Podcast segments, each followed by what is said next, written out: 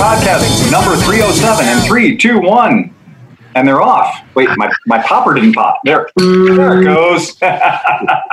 Excellent. Yes, everybody's got some sort of a, a delicious, oh, magic. Beverage. Ooh. This is a market garden product, really good. Hmm I, I bought this because of for Nick, but then he's not here today. Wait, how can I do this? There. What is it? Millennial Um, hipster. hipster. Yes. The millennial hipster. That's perfect, actually. There's nothing wrong with that. no, definitely not.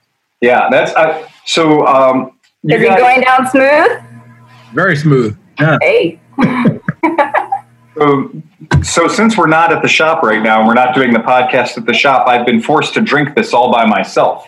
Oh, Uh, Oh no. yeah, it's it's unfortunate. It's really sad. So, uh, oh, one of our listeners was nice enough to mail us. Um, this is John Smith, of course. Well, John Smith, Chris Smith's long lost brother. Uh, John Smith sent us from uh, the wilds of Maryland uh, these craft cocktails in a bottle. And so this one is special. This one's called a carrot daiquiri. Huh. And the best way that I can describe this is it's not as carrot as you think. So if you don't like carrots, all right. So if you really, really like carrots, my wife, Dr. Waters, fucking loves carrots. Mm-hmm. Like Yeah. she will compete with a caribou on a carrot eating contest. Yeah. And Yeah. So and What's up with that, Doc? Yeah, exactly. So this Actually, is, I'm gonna so since our orange juice podcast really listeners love this kind of stuff. He wrote us a beautiful letter too on a, a beautiful piece of stationery with a Vespa on the front with a really cool fox driving the Vespa. But a carrot daiquiri, for those podcast listeners who like drinking, is one and a half, I'm sorry, one and three quarter ounces of rum, one ounce of carrot juice, three quarters of an ounce of falernum, which we talked about before, um, a half an ounce of lime juice, and a quarter of an ounce of simple syrup. And you'll end up with a carrot daiquiri. Now, I like to take my ice and abuse it like it owes me money. I like to beat it within an inch of its life in a Lewis bag. But because the podcast came on a little suddenly today, I'm just drinking this over ice. And it's um, it's COVID's fault why I just had to finish this bottle myself without any of y'all's help. You know that'd probably be good with a little straw in it. Straw in it. Straw in it. And again, anything that any r- recipe that requires rum, you can substitute Stroh Austrian rum if you're extraordinarily manly. Yeah.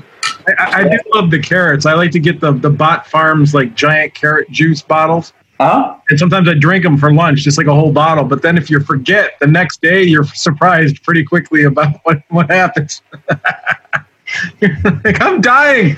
Yeah. I, I Dr. did Waters, carrot ginger orange juice. That's kind of a thing I like. Do- Dr. Waters ate so many carrots in college, she turned orange. Yeah. It wasn't just the spray tan, it was just My, She my went corn dad orange. turned out a little chunky though. oh, Oh my goodness. She'll do a wheelie.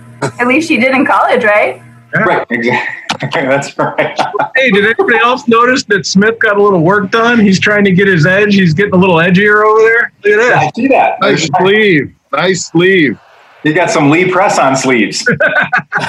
is that uh, s- a side effect of, of uh, working on Uranus? Or That's a that, that's so he can fit in with the rest of the people who ride Januses. Uranus? Well, this was actually a gift from one of my riders. Oh yeah. One of your riders? yeah. Thank you, rider? thank, thank, thank you, Oscar. Mm. Yeah, I, I, I love that. I, I do love the instant. And so hold that, hold that up, Chris, because I, I believe I'm seeing a skull. I'm, I'm, am I seeing a skull with liberty spikes or some sort of spider web behind it? Oh yeah, His are more impressive than mine. I'm kind of I was going to say, if you're going to have a giant sleeve tattoo, it's good to have one that's incredibly cliched. Tell us, tell us Wait, wait. more about who's been riding your Janus. Hang on, hang on. Let me turn it around a little bit so you can see the other side. Does that does that look better like there? No. No. Yeah, I right. I like the skull better. Yep. All right, let me let, let me. I've got these uh, detachable elbows, so I I can turn that around like that. Is it like Phil's leg? That's obviously your strong hand. Oh, you, you, you saw that, uh, the, the leg? Oh yeah. I imagine I'll see it in person one day. Yeah. Yeah. Yeah. Amy Vintage for the next time. You know, how that thing doesn't have any tattoos yet is amazing. You'd figure that if you took that leg enough places, Phil, somebody would tattoo the thing. You know, um, I was thinking about, it, and I'm glad you brought it up because if you do own a leg, there's only one thing that could be better for your leg is a leg with a bunch of tattoos. Right. Um, so, in celebration of Chris, I wanted to show you guys, you know, that I am participating. I got the tiger up Yeah. here. You have one of those. Too. I got the tribal, you know. So, yeah, if we're gonna if we're gonna enter the an- the land of tattoos that you can take off, it's just- it's uh it's always nice to have some. We get those as samples at the shop. People send us stuff, and we got a sample one time of fake fake tattoo condoms. I think I have a little Mexican. Oh, Oscar, that's right.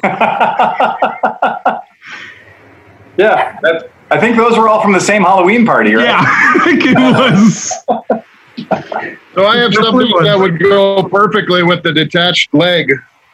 Yes. Okay. So, so with our, Oh no. what do you have, John? Oh, do you have an uh, Oscar? Oh, yeah. Blue velvet. Nice. Who wants to throw this in their nose? Oh no. Hey, you know, Hoff needs that for oxygenating his beer when he makes it. it smells like old person. Why does it smell like old person? His mother-in-law's gasping on the floor right now. The old the old leaches in through the nose holes. It just kind of leaches into that whole system. Disgusting. Those are called house flavors. I used to just take the oxygen off my welder when I had a hangover and just hit the button on the side and just. This thing says it has uh, 1,100 pounds of pressure. Eleven hundred. Prove it. Yeah. That's legit. I mean, no, 1,500. I mean, is that what that's telling me right there? Wait. Usually, they're usually around 1500 psi. That's Yeah, about- that's what it is. Hey John, is that a vintage scout sitting behind you? Yeah, my backdrop changed from a Corvette to a Scout. Wow. All right. Did your backdrop change, or did the actual vehicle change? Uh, the Scout is now in the garage. The Scout, which is which is not an actual electronic background like I've got, or or Bex, who's got the single ladies apartment background. Yeah, yeah. yeah. How do you notice my uh, digital background? no, wait, here, here, here. She There's could- my gear. there you go. She could she could download that one off of the interwebs. yeah. I'm I'm, selling my other house. Well, technically, I so- sold my other house, so I thought it would look better to have a Corvette sitting in the garage there than that. if, if apparently, it gonna buy a house- worked because If I'm apparently buy a it worked. I got an offer. Oh, you did. Congratulations, man. Well done. Yeah, full offer. The first, first full price. The first person that looked at it, Good. Yeah, hell yeah. one hundred thousand, one hundred thousand dollars one day on the market. Wow. Wow. So that's cool. Congratulations. Bex has gone formal. Well, we got to we actually get the money. I mean, there's still a lot. So I mean that's that's absolutely fantastic that that should move out so quickly. I'm I'm glad that you struck now while the iron was hot. I'm I'm I'm actually concerned that six months from now it's not going to be so easy to sell a house. Yeah. Did you did you guys see what the uh, interest rates are down to? I saw I saw a 15 year mortgage down at 2.17. And Yeah. a 30 year, I thought it was 2. Point, let's say four or five or something goofy like that. And I'm, When- holy crap, you they're just giving money away. markets where the interest rate is negative. Yeah, Um, you know, where it's a where the bank's actually paying you to live in the house. yeah, it's a very strange market. Yeah. This year was the first year California had less persons living in California than oh, uh, since like 1900. Oh really? Yeah, Texas is Texas is rather pissed off about that. Mhm. Are they moving to Texas? Texas keeps saying, "Why are you importing so many Californians to our sovereign, you know, uh, our Commonwealth or Yeah, one of my cousins just arrived last month in Texas. Republic?" Right, the Republic of Dr. Ma- Dr. Waters over here saying it's a republic, Phil. It's a republic. Right. Yeah, we don't want the hate mail from Texas because it's big and they write in crayon. Texas Yeah. needs to build a wall between itself and California, though. Well, there's there's a quite a bit of there's a state, quite a bit of land. Going to build a wall Or two. pay for it. a couple. Yeah, exactly. okay, okay, I'll get one more appropriate. the uh, so and I, I did want to have an actual motorcycle related conversation if I could. Don't mind if, if nobody minds. Um, I'm just Huff, what are you drinking? say your host Unky Phil, and to my left, Um, Taketsuru. I, I, I can't say it. Hey, tell me how to say it. I don't care because Mr. Smith was nice enough to give me three bottles of very good bourbon tonight Ooh. for just doing the simple task of replacing a, a, a food grinder. Disposal. Wait, no, okay, okay. Look, a food grinder is on the front end, a disposal is on the back end. So, what end were you working on? Both uh, the Janus and Did you work on a disposal, or did you work on like the a disposal. It was a disposal. I couldn't. I, I, So- I'm already a couple in. I'm, I'm about two bourbons in, so Okay. just give me a break. you ordered all the you ordered all the parts for the food processor that actually belong in a disposal. Yeah. Well, luckily, all we had to do was cut one pipe to make it fit. So, and All right. the electrical wasn't. Everything else fit. So, Yeah. and I didn't want So any compensation, but Mr. Smith was generous enough to give me a bottle of Basil Hayden's and Nice. this delicious Cleveland spiced uh, Christmas bourbon. So, what did you think of that? The Christmas bourbon. Delicious. Yeah, it's good, right? Chris has good taste. Not Except, much of it, but it is good taste. except for that blue stuff you brought that one time. That that was not good taste. Are are you still whining about that? I liked it. He's still hung over from it. Yeah, that's the Yeah. problem. It's been three months. I'm still hung over. You should avoid all effort, like any bright colored liquor is always a problem. Doesn't matter whether it's blue or green, doesn't matter. Bright colors and liquor is never a good idea. If it's not brown, don't drink it down. Mm, sure. S- Sleepy's Janus is still dyed blue. so uh, we we shot this thing Tuesday at the shop, all social distance and everything. And uh, I walk in, and the first thing I see is just Chris's Janus just sitting there, is and just on display for the whole world to see when you walk in. A shining Janus glaring at you, It's there, right? right there in your face. It was it winking at you? No, but it's much burlier than I expected. It's a it's a burly Janus. Yeah, and uh, Santa Cruz has Janus, and it's a rehab center. Oh, really? Oh yeah. It's Yeah. the Janus rehab. It's for, for when Sleepy gets his uh his Janus to blue. It's I like that. former motorcycle riders. yeah, Uh, depending on the ride, right? that's Yeah, that's when you when you really you end up in a bad way and you got like, man, I really got to get back into Jan. Gotta get my Janus shiny again. Got to get my got to get a Janus tune-up. Do you think I should bleach my Janus? Oh Jesus! oh, Chris's Janus was was very lubed up, but it could use a little polish. I think. Okay. Was it getting tight? Tight Janus? But you know I what? have friends. They can take care of your uh your I mean, fluffy there- Janus. there's, there's quite a few brown parts as expected, but unfortunately, there's quite a bit of like weird greenish color too, which is kind of weird to see on an anus. I'm Chris, Chris, were you okay Chris, with I heard touching your your uh, Janus? Janus had its first lube job. How did that come out? It did. So the Janus had its first lube job, and there, um, would anybody like to guess how many oil filters are on the Janus? Two. Yeah, Three. it's literally it's it's one of those ones that has a screen. It's a replaceable Oh. screen. Um, well, it's a, a forever screen, so you just clean clean the screen forever like an old Kymco. They work great. But what's remarkable is how many Amish people have had their hands on Chris's Janus. There's Well, the, the more that I started getting up in Chris's uh, Janus, the more evidence I found of Amish that the Amish the Amish had been there. So you keep the deeper you dive into Chris's Janus, the more evidence you find of local artisanal Amish craftsmanship. Did you find a corn cob in his Janus? I You Phil can might tell need to the- borrow your respirator.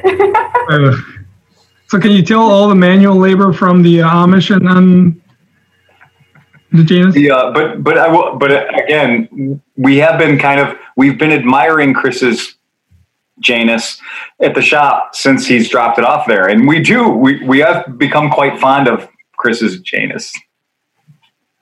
Is I uh, can't do it anymore. I find myself thinking about Chris's Janus all day long. I I just wonder when Chris's Janus is going on rum springing. Uh, All right, are, are we good on that? yeah, yeah. I think we're good.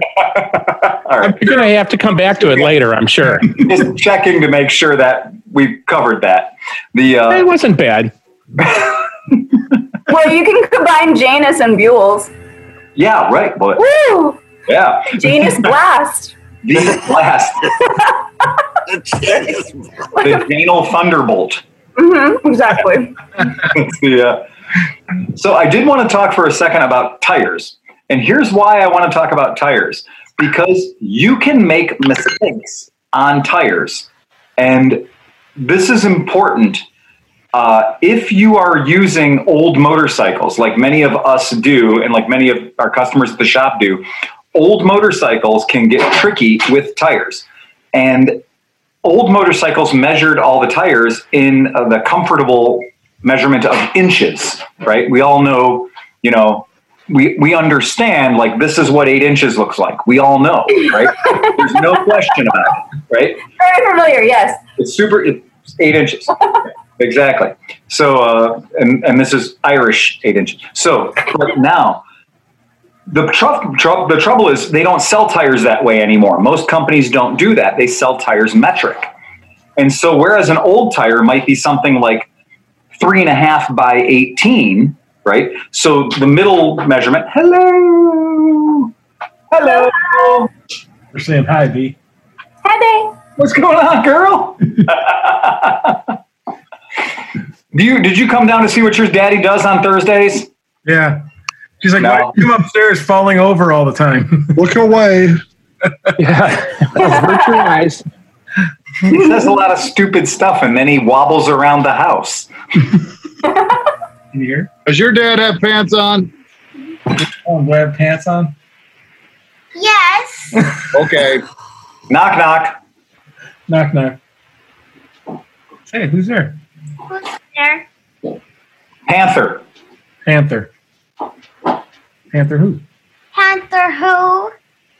Panther, no panther. We're doing a podcast. I thought we were gonna do a Janus joke, so I was like, I thought we were going to totally different direction. So, pretty. Oscar, get your mind out of the gutter. I don't know why dad Out of you, Janus. Janus again. Yeah, get your mind out of Chris's Janus. oh man. All right, so back to motorcycle tires, if you will. So there's the it's the strangest thing because we live in a very mixed up world where the diameter of the tire is still measured in inches, right? Because it is. So we have, you know, 15 inch tires, 17 inch tires, 18, 19, 21, if you're weird. Like there's all kinds of sizes of tires that are all measured by inches this way. So they're measured by inches. Like I said, this is 21 inches in the world of motorcycles. Okay. So the problem though is on the other way, they're not measured in inches anymore. They used to be measured in inches. Any of you, you know, weird scooter people will know that a scooter tire is either three inches, three and a half inches, or four inches. Pretty, pretty easy, right? But now all motorcycle tires in the world and car tires in the world are measured by metric, right? So they're all measured in a metric measurement of their girth, right? And so um, a motorcycle tire, like let's use example an old Honda CB750. When we need an example of something on this podcast, we use a Honda CB750. Do you know why? Because it's a universal Japanese motorcycle. Enough said. If you don't like the Honda 750, well, you can talk to me about that. All right. Would it be uh, appropriate to say "Go fuck your hat"? Exactly. So you know, I would I would encourage you to enjoy some intercourse with your headgear. so, when we talk about those old Honda CB750s, the back tire on those, right, the back tire on the Honda CB750 would have called for a four-inch tire. Okay, so a four-inch tire, which we have kind of in modern world associated with a 130. So a 130 metric works out really good in the place of the old four inch rear tire. That big. That's right. Bex, Bex has heard this before. No stranger to that story. I have a feeling that she's she's explained the difference between metric and inches before. Yes. And so it is absolutely true that 130 millimeters is, give or take, the right measurement to actually be a little on the chonky side. It is it is a tiny bit on the chonky side to put on the back of your CB 750, but it does work. It is muy bueno. Okay, so and you can get all the modern rubber in that size. But the second number is the number that causes people a lot of problems. So the first number in the old days would have been four, as in four inches, right? So the old four inch thing worked great. and so now, now that was cool, but we didn't have to worry about the height of it because if you had a four inch wide tire, it was four inches wide. Who gave a dip how tall it was? Because we weren't dealing with radial tire technology. We were all kind of running around on bias ply tire technology. And a four inch wide tire was as tall as a four inch wide tire was, just what it was. And a five, et cetera. So three and a half, two, you know, pizza slicer, two and a half inches or smaller.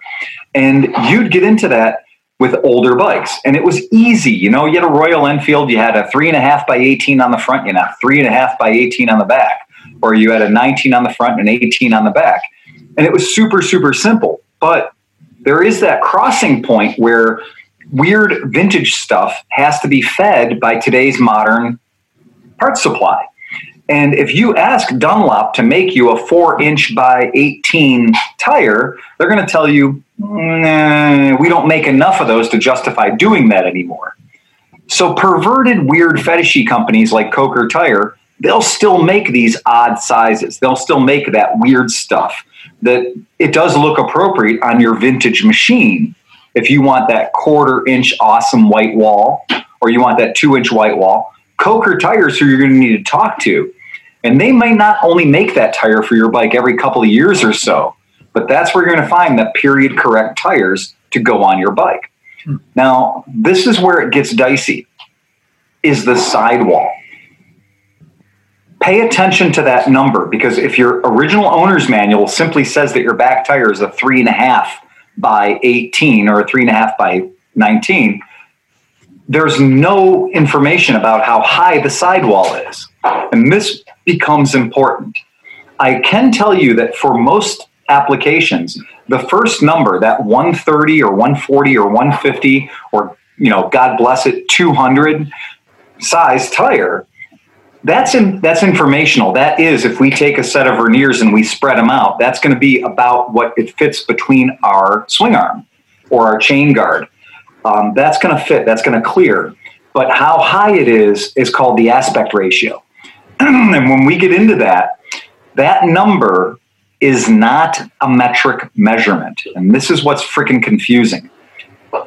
This number side to side is absolutely a measurement. You can measure it with, you know, a rule. You can get on there and you can say this is 130 millimeters, right? But the the next number, which is going to be like a 70 or an 80 or a 90, that number is actually the percentage of the width number. Okay. So this gets very confusing to people because that is not. That's why they call it a. That's why they call it an aspect ratio. It's Exactly. a ratio ratio. of the. It's a ratio of the width of the tire to the height of the tire. Yep. So it's And a higher percentage, the higher the number. You got it. And I'm gonna I'm gonna tell you as a guy who has installed way too many tires in my life that you can't bank on that. So if you're building a project bike or you're resurrecting an old vintage bike, you can't go out there with your measuring stick and go, okay, check. I've done my math and I know that I need a 110. So I'm 110 millimeters fits between my swing arm stays. Got it. When it comes to that height, be extremely careful because, for instance, a 110 by 100, mathematically, it should be 110 wide and it should be 110 high. Okay. From the point where it beads into the wheel and the rim to the point where the height of the tread is. So a 110 by 100 should very clearly be 110 wide and 110 high. It's not necessarily make sure you don't get caught up in that trap. And this happens a lot when people are working on old CB350s and working on old, you know, uh, vintage Japanese motorcycles where the front tire was specced out as a three inch by 19 or a three inch by 18. Um, that when you open up your tire catalog and you look at that handy dandy chart and you go, oh, well, a three inch is equal to a 100. Yeah, be careful because remember, in the old tires, that aspect ratio wasn't a variable. It was a three inch tire. That meant you had three inches of width going for you, and the height had more to do with how much of the tread you'd burned off than what the way it came from the factory. So we have seen people screw this up. And yes, if you do try to sub out uh, a 130 by 80 or you know in place of a three and a half or a four what's going to happen is your width is going to be okay but the meat of the tire the top part the crown of the tire is going to rub on the inside of your fender. One of the first signs that somebody's put too big of tires on an old bike is when you put it on the center stand and it leans to the side. Yes. Because or, or it's, it's not off the tires because it Oh, that they're too big and it's not letting it sit on the center stand. it's a yeah john is john is onto it. If you grab a vintage motorcycle and you go to put it on the center stand and it goes on the center stand way too easy and comes off the center stand way too easy the tires are probably oversized. Now yeah you can be off a little bit it's not a big deal but what we what i'm the reason i'm saying this is one it is disgusting how much abuse a tire will take and still function as a tire I mean, we know that. I, Bex showed up to Mid Ohio with a tree sticking out of her tire. It's true. I was there. I saw it. you did. So let me ask you this: what what kind of a tire is this? This is a dude I don't know him, but apparently he liked Hayabusas and Harleys, and so he was next to me, and I couldn't I couldn't resist taking a picture of this. Uh, maybe you guys can tell me what tire this is. Go with class. Holy smoking Jeep. Oh, But I like the fact that he took a Hayabusa and then turned it into a Harley. It is true. I mean, so I'm I'm not to be mistaken or anything, but I see the nitrous, the giant family-sized nitrous bottle Right. in front of the um, with all of his medallions that say that he was in the Air Force, he was a Navy SEAL, and he was also an Army Ranger, according to those. Yeah. Um, he's got at least fourteen dollars worth of helmet. He's got a lot of comfort going on too. I cannot tell for the life of me what that motorcycle is. Well, it, it's a Harley. It is a Harley. It's a V Rod, I think. Yeah. it looks like a V Rod to me too. I think it is. That looks like at least a 3000 series rear tire. It has more tread on it than I'm used to seeing. But what I would like to call your attention to is if you take a look, there is a demarc, there is a pronounced groove in the side of the tire. oh yeah. See that? Do you know what that groove is called? Uh, problem? Well, not only problem, but it's called girlfriend. So when he puts when he puts, a girl, when he puts a girl on the back of that bike, something is rubbing hard that doesn't normally rub. And What? his tire pressure is not right either because look at this contact patch. It's You know what, Steve? What's the recommended tire pressure for that? a I lot. do this for a living, and I wouldn't even venture a friggin' guess. Um, yeah, Oh, and and and look at how he's enjoying his sidewalls on that unit too. well, he can do he can do a certain amount of cornering before he involves metal items. But I mean, that's absolutely true. Like, I will be, I will admit it, and I've always admitted it. I am a freaking fool for those. Um, oh God, what were those those victories? Remember those victories that at the very last year that Victory did motorcycles, that Victory had those cruiser bikes that just had that like really freaking chonky back tire on them. That it was just like it was like it was it was like called like the Victory bad decision or the victory whatever the hell it was but it was like the last couple years they did a victory they made this like street rod style motorcycle and i'll admit it yeah i don't care that you had to have a hamster wheel going into a pulley going to an offset pulley to another pulley to make the power get out of the v-twin motor and get into that giant ridiculous cement roller. I don't care. It looks cool. But yeah you can't you can't do anything fun with that. I mean When did they started doing the, the the ratio stuff? All my bikes, I've never owned a, a new one. I've owned stuff from sixty to forty to sixty years old right now. So probably this is not a new thing, but I've never owned a, a new enough bike to know when they started doing that. That's how you know you write old shit. So you know you write old shit when you're not aware that there's a second number in the middle between the first number and the last number. Well, car, cars typically, cars typically the the ratio aspect seventy five. If there's no number on the thing, so I mean, I could imagine that it would vary. Like you said, it varies on the width of the tire, but you're probably better off to go with a a, a smaller ratio than a bigger ratio eh, when you get into a tire that's wider. So if you're concerned about it clearing the fender, because to Oscar's point, that usage of the middle number started happening in some tire manufacturers because of the racetrack. So the idea was it was a way that they could sneak a wider tire on with the same sidewall. So they could hit not hit the inside of the fender or not hit the front of the swing arm. And you guys that do vintage choppers and stuff will be yeah, we all know that if you try to use that Harley Davidson 16 inch rear wheel and stuff that on the back of your cool old vintage Honda chopper or BSA chopper or whatever, everyone does that. We all, like everybody steals a 16 inch Sportster wheel and stuffs it on the back of their chopper or whatever it is. Victory uh, Hammer Eight Ball. No, It's no, not. It's not actually even a bad move on like a, I had one on a CB 750, yeah, and with the right tire on it, it's actually a stronger wheel. yes, And because I had a couple CB 750s that I tore the spokes out of, Yep. trying to do drunken burnouts, and with my wife on the back. and so that, but that 16 inch Harley wheel with the right tire on it looks really nice and is a sturdier wheel. Oh yeah, absolutely. And that's a big thing about like there's a reason that happened. Like there's a reason people went to that and started doing that um, as a technique was to steal the Harley Davidson wheel and stick it on the back of the Japanese bike. Because yeah, if you look at those spokes on the back of that Harley Davidson 16 inch wheel, those spokes are like they're only this long Yeah. for the first thing. Like they're shorter than hell, but they're also thick as my pinky, you know, and they're going to be stout. You know, there's if you bend one of those, well done, man. You you've earned it. Uh, that that's vicious.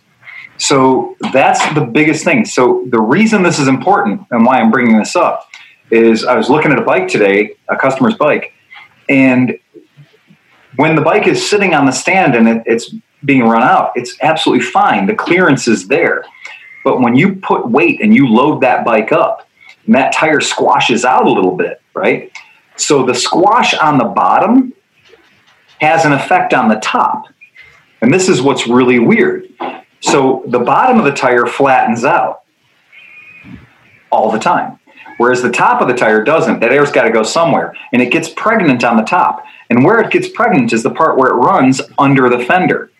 And here's the weirdest thing that if you try to put a piece of metal and a piece of rubber in the same spot, it violently stops rotating. but it gets really hot and weird first. So the performance of this thing, as the guy was saying, is like, you know what, it starts good and it goes great, but then it'll stall out. So sometimes it'll stall out when I'm trying to get going, or sometimes it'll stall out when I'm coming up to a light, or sometimes it'll stall out in general. Well, the problem is, I looked at his tire and he had this beautiful like one and a half inch, two inch wear stripe up the middle that made you think he was just doing burnouts all day long. He wasn't doing any burnouts. It was just that when he put his American cheese powered butt on that motorcycle, it changed the shape of the top of that tire. Not the bottom of the tire. The bottom of the tire is flat as a pancake. But the top of the tire got real tall. And that's what started rubbing on the inside of that fender. And I looked up inside and it was like, yeah, the inside of the fender was just polished. It was perfectly beautiful. Downside though, yeah, when he rides for a little while, that heat builds up. That creates a lot more friction. So that's one of those things. I did look it up, and like his motorcycle from the factory was meant to have a 375 on the back. So that'd be a really hard tar- target to hit. So for a 375, you'd probably want to have like a 90 90, like a 90 90, like 90 wide, 90 high. And that's a skinny tire. So if you don't know, so say you have a bike and you don't know, is there Yeah. a safe way to kind of figure it out? Yeah, Like, there is, and that's. I'm glad you brought that up. The most important dimension forever is going to be the relationship between the inside of the fender liner and the swing arm, both the width of the swing arm, but more importantly, the front of the swing arm, well, where the the tire you'll see it- passes. You'll see it going in. Like if you're trying to put the tire onto the swing arm, that's going to be an obvious hit. Absolutely, Stop, That's going to be a hard one to see. Isn't it? Uh, would it be a general rule of thumb to say that you never want your aspect ratio to be bigger than your width? So you would never want a 100 100. You always would want to stick with like a 180 or a 170 or something. You know what I mean? If your aspect ratio is at least 10 to 20, you know what I mean? Because the width is always it's hmm. it's it's always going to be narrow enough, and as long as you don't go with too high of an aspect ratio, it shouldn't be too high. Well, I mean, but historically speaking, there is a place in the universe for the 90 90. Um, there is a place in the universe for the 100 100. I mean, I've used those tires on the front of a lot of different motorcycles in the past. A lot of vintage motorcycles that did have a taller uh, sidewall. And the biggest problem is that it's not like having a short sidewall. Like today, people, modern people with their cars, they all want this the shortest sidewall possible. Like it looks like a band-aid wrapped around the, the rim of the tire. The Low profile. low profile, right? But that's really not the best thing for, in every application, especially not in a motorcycle. If the motorcycle came from the factory designed to have, you know, a hundred, let's okay, three inches of sidewall, okay, uh, putting it down to two inches or one inches of sidewall, now you're losing cornering clearance. Yeah. You're lowering the chassis of the motorcycle. And You're also rideability. how I mean, like, it turns. Well, you can literally be riding on the edge of your rim when you're turning Oh because yeah, you don't have enough sidewall. absolutely. and and like the comfort of it, like uh, unbelievably, just like 10 millimeters. Like if you go from like a 135 to a 125, you're stiffening your ride probably more than your shocks can compensate at that point. You know, like it's crazy. and the last thing I want to bring up is purely it's a disclaimer because if I didn't say this, some safety Nazi out in the audience would be like, "Ah." so I'm going to say it. Be aware that if you're running a vintage motorcycle and your rim, you know, your DID rim or whatever brand of rim you have on your bike is, let's say your, your rim is two and a quarter inches wide. It'll be stamped on the rim. For most vintage bikes, it'll say like 18 by 225. So that is actually an inch measurement, the 18, and the 225 is also an inch measurement. But if you're doing an 18 by 225 and you sneak a 150 on there, like an, a modern 150 metric wide tire on there, what's going to happen is that tire is going to get this weirdo pattern. Like because the sides of the tire are in at such a steep angle to get into where that bead is grabbed, you'll end up with a tire that behaves in an incredibly weird fashion. And the bike's handling will go to crap teetering on dangerous. It goes back to what we said before. The guys in the white lab coat designed the bike to have a certain size tire. And you can put a bigger tire on, you think you're getting a better contact patch or you're doing that, and, or it looks cooler, but it's not as stable as the right size tire for the right size rim. And you may then- more contact patch, but it's going to be a weirder contact patch. It's not going to be there for you. so- when you need it. Can I ask you then what your recommendation is as far as straying from the manufacturer size recommendation? Like, are you saying you know, one size up or one size down. You're going to be in a good contact patch range. You're not going to, you know, be on your rim. You're going to be comfortable on your ride, or is this something that you just stick with it? My personal rule of thumb for when I'm charging people money to work on their bike is one. So, like, if you came in with a 120, I'm going to say that I will be willing to do a 130 as long as I measure it out on the swing arm and I measure it out on the, the front to back as well. And I'll usually be okay with a plus one or a minus one to suit the needs of the rider as long as I don't see anything weird in the process. Okay. That's where I feel comfortable for somebody I'm charging money. If it's my own shit, I have gotten freaky and weird with, you know, some like weird 600 cc metal VLX. And I'm like, yeah, you know, the, the 150 is what they call for, but the 180 looks really sexy. So let's get a 180 in there. And I'm just going to be careful not to lean it over too hard. You know, you know, if we want to get some good comments going and just get some people excited about this, we should just talk about putting car tires on motorcycles. Dark side never, never drives anybody out of the woodwork to say anything about that. Well, I, I think the other thing that you have to look at too is we didn't you didn't discuss bias ply versus radial technology because I'm sure that under pressure and under uh, under load and heat, a bias ply may not deform as much because the sidewalls are way. I mean, it's a different structure, but the sidewalls are stiffer on a bias ply, so you may not get that bulge, and you may not uh, get that bulge on the bottom and then bulge on the top. So the flat on the bottom and the bulge on the top. So Did you say bulge again? bulge, bulge, bulge, bulge, bulge. Does anybody know why they still use bias ply tires, even though radial tire technology is clearly superior in every way? Does anybody understand why?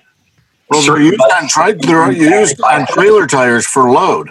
What's that? It's a lot of bias ply tires are used for trailer tires because the sidewall's stiff, uh, way stiffer than the than and they use it because it can carry a, a load in it. I mean, I would imagine that under a failure, it, you're not going to totally collapse. Yeah. It won't lose the bead when you're you're really pressing down with a whole bunch of weight, Right. as as likely. That's exactly it. I mean, radial tires are safer in so much as if you puncture a radial tire, you know, a tubeless tire, it's going to take a lot longer for that air to come out. It's not going to be a sudden death incident. Um, and radial tires do give you the ability to run a shorter sidewall with a wider footprint, which could be safer or could give you enhanced performance characteristics over a biased ply. But a biased ply is literally just a two two different directions of a nylon carcass. It's a bias. Exactly. Yes, that's what we do for bias ply. That's bias ply.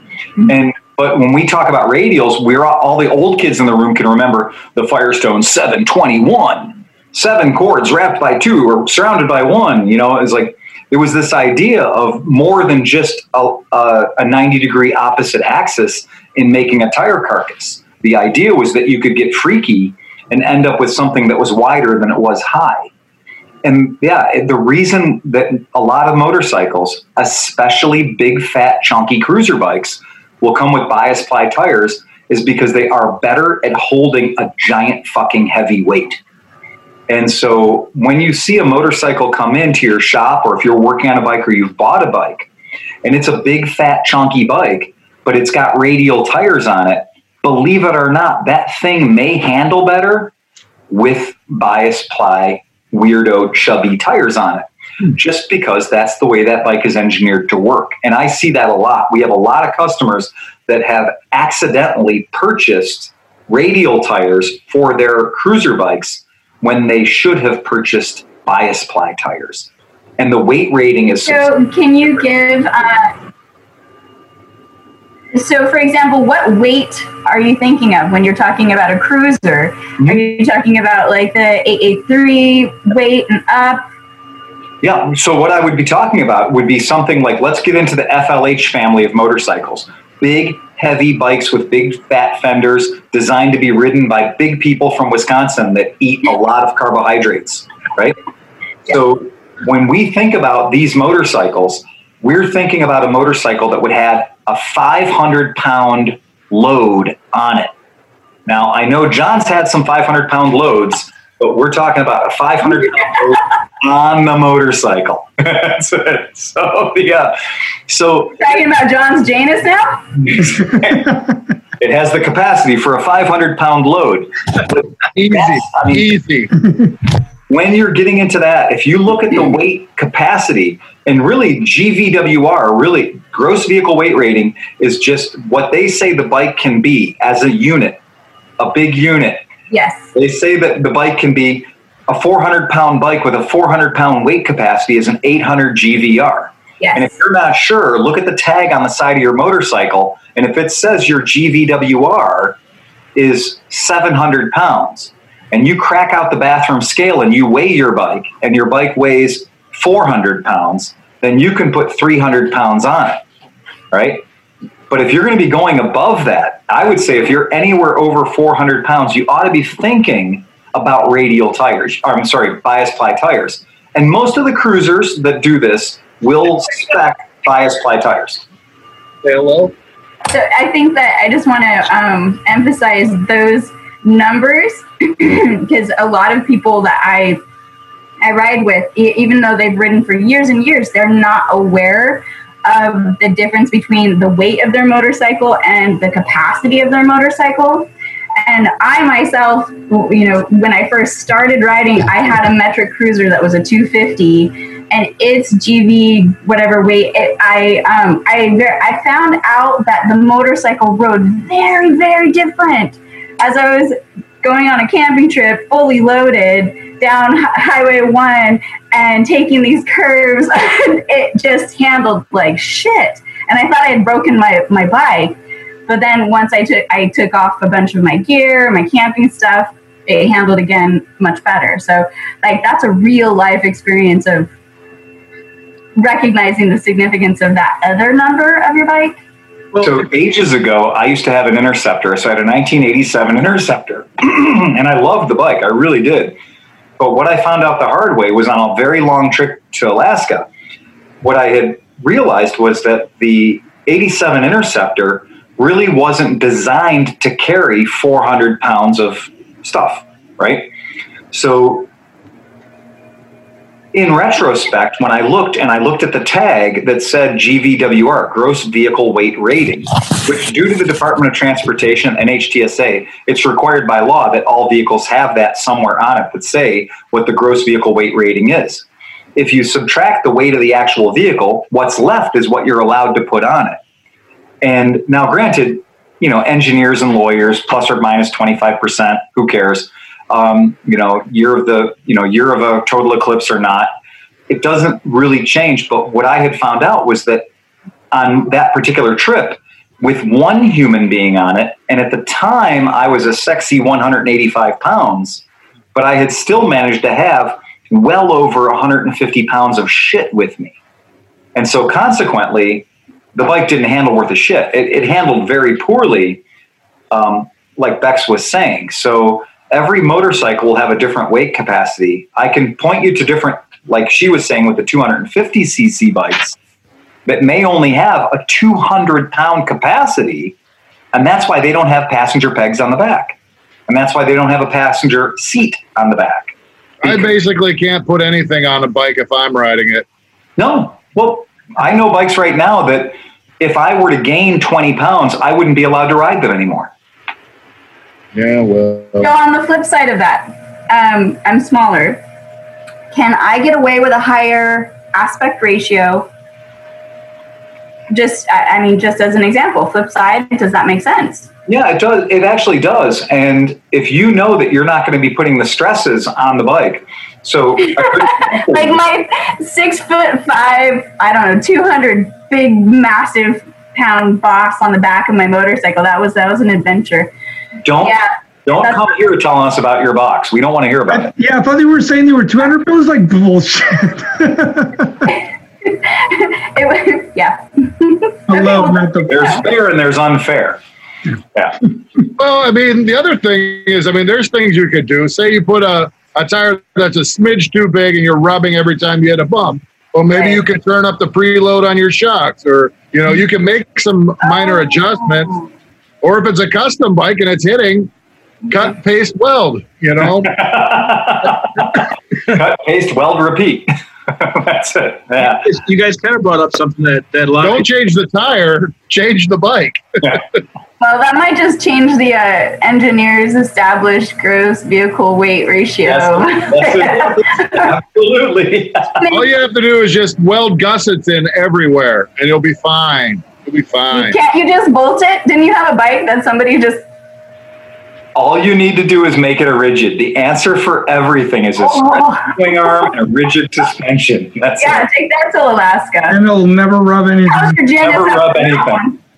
but what, Except you'd be rubbing on the girls. You'll I rub your bet- ass raw. So I bet we could put a thousand pounds in Chris's Janus. Oh yeah. because Chris's Janus is a rigid. It's a very solid Janus. It is. I've ridden it. springs are in the actual seats. you Nothing else. know what? Go ahead, Actually, Bex, jump in here. You want Vex to jump in your jeans? Really? I mean, She's, No. mi- Now, that being said- she's missing all the jocularity. yeah. Oh, Bex Bex is talking about her form, her bike, which was a 250. Now, what did you what did you have? Did you have a a, a Rebel or what? What were you on? oh, close. Um, I had a GZ 250, a little Suzuki, the Marauder. Oh, So you- basically a Rebel, but Suzuki. Oh, you had the Marauder. You had the, Yeah. the you had the GZ. I was I had the GZ Did you- 250. did you have the anal? Did you have the anal marauder? Right, I did. The, uh, the, the, the, the the GZ Marauder. is the Suzuki 250 Hydra-Glide. Uh, only after use. Yes. That's, so um, yeah, it's the uh, it's the Suzuki FLH 250. Uh, but but a good example, like that motorcycle in particular, is a famous like it's a favorite of the motorcycle instruction programs. Like Oh, yeah. because if you have people who come in that are you know not long of leg, the the GZ 250 is awesome to get them onto. It's an easy bike to ride. Whereas the Rebel 250 has got like the chopper front end, the big 21 inch wheel, and the and the long forky forks. The GZ 250 has a normal sized front wheel that matches the one on the back, and it has normal human forks, like normal human geometry. So GZ 250 is a really good bike to ride, Thank you. and Yeah. they're- It was so it was so easy for Yeah. I have very long legs for my height, and it was so easy to ride. I um I her name became Forest Kitten because I would take her on the, the fire roads out here because it was, she was just so light and I, I you know I used to mountain bike like very aggressively, and so it was just like oh my god uphill is amazing. you know I could go over logs and if I got stuck. I just kind of pick it up and throttle it, and I'd get out of it. So, uh, what you're saying is it was an adventure cruiser. Yeah. yes, as every bike can be an adventure bike. The adventure cruiser segment of the market is very much overlooked. I still think you're better off with a TU 250 though. Again, Anything's an adventure bike if you're bold enough. that's right. Yeah, that's, But- I, I, but I love that facet of your guys' uh, talks. Oh yeah. To put it in perspective, Forward to doing there's no doubt that Chris's Janus could take a bigger load than Bex's GZ250. Thank you. I absolutely agree with that. Hey, hey, hey, hey, hey. Could you imagine Chris's Janus with a big load on a muddy road? Oh, It might just blend. Yeah. Well, because his Janus is a rigid. Oh, Yeah. he would he would perform well. That's the thing about rigids. So the thing about rigids is they'll take a tremendous load, but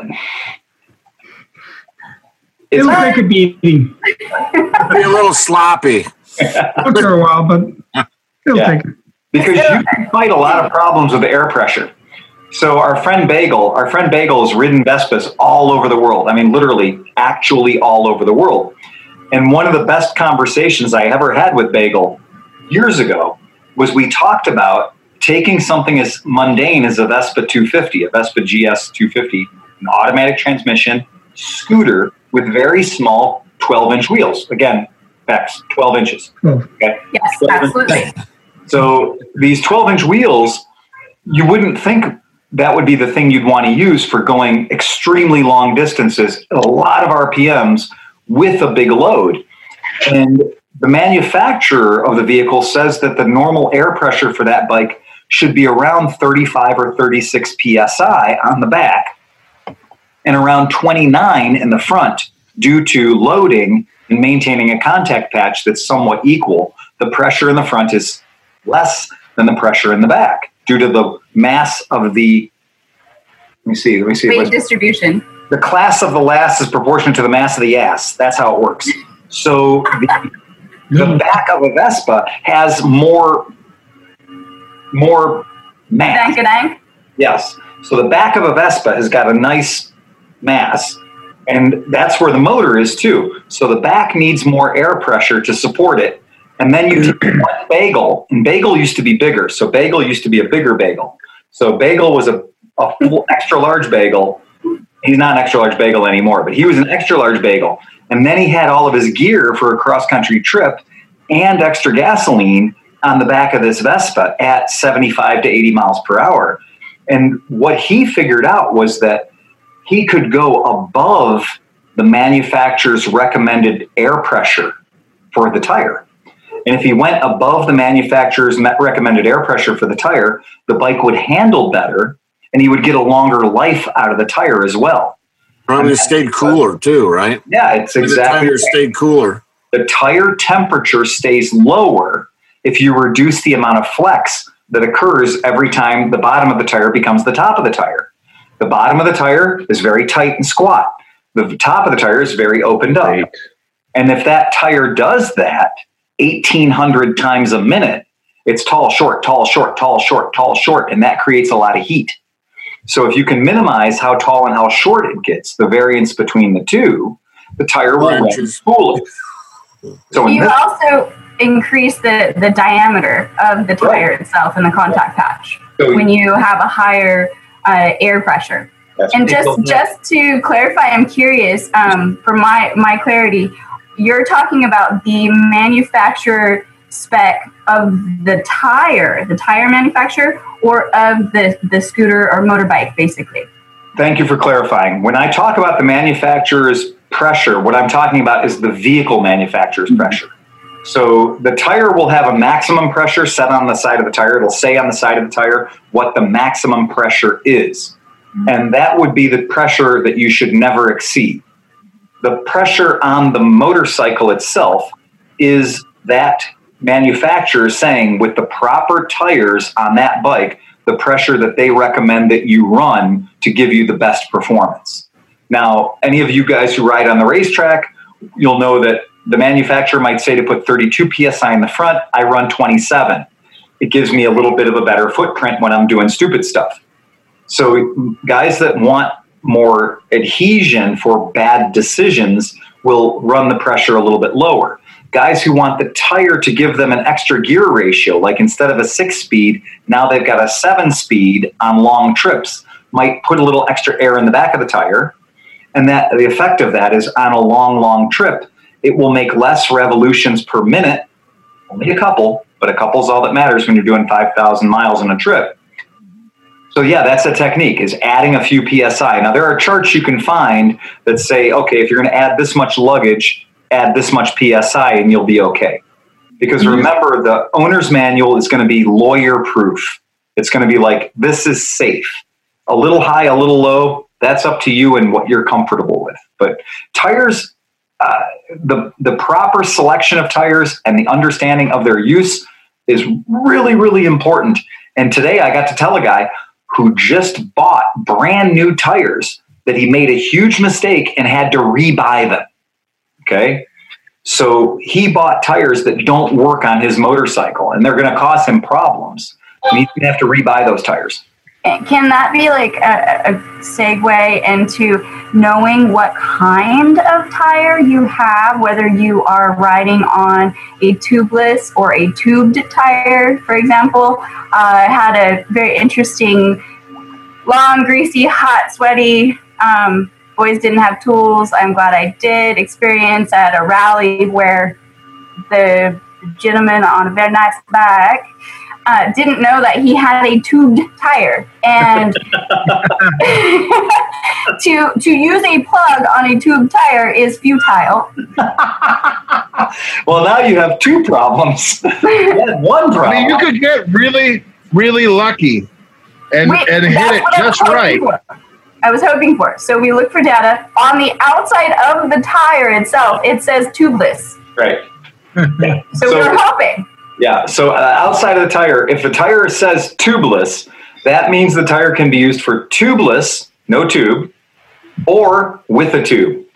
All tires are tube tires, including the tires on your car out in the driveway.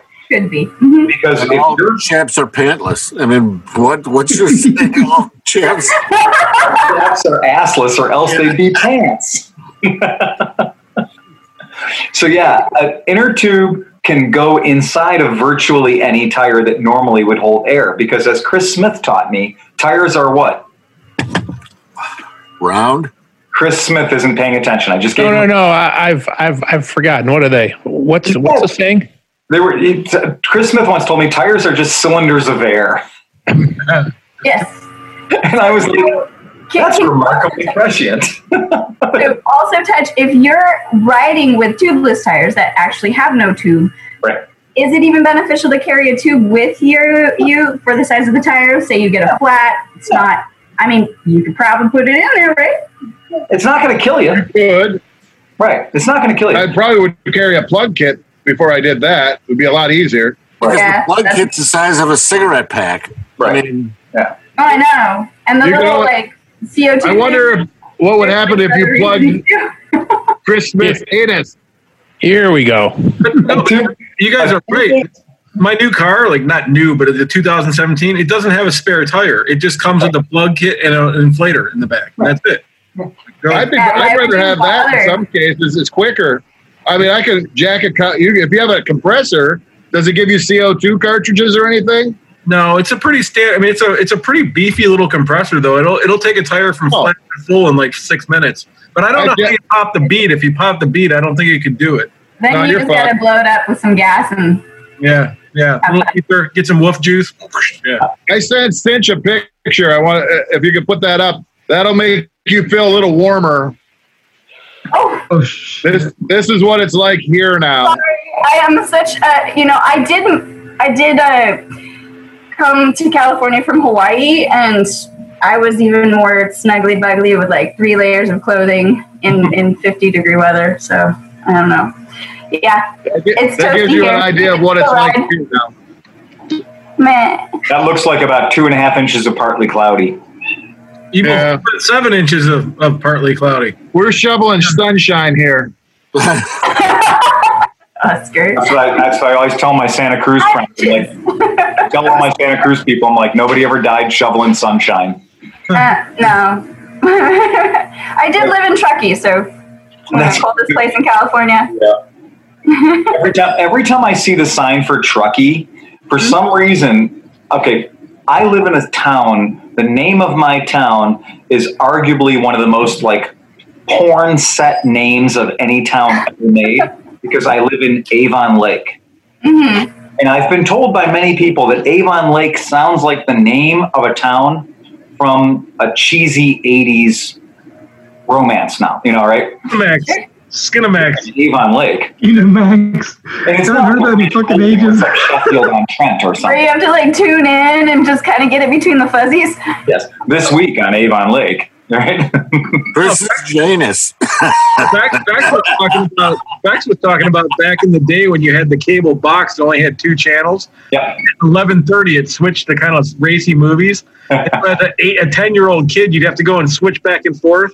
The Real polarity- quick, and you might get a nipple. after pretending you're asleep Yes. Yeah, yeah, yeah. That's exactly.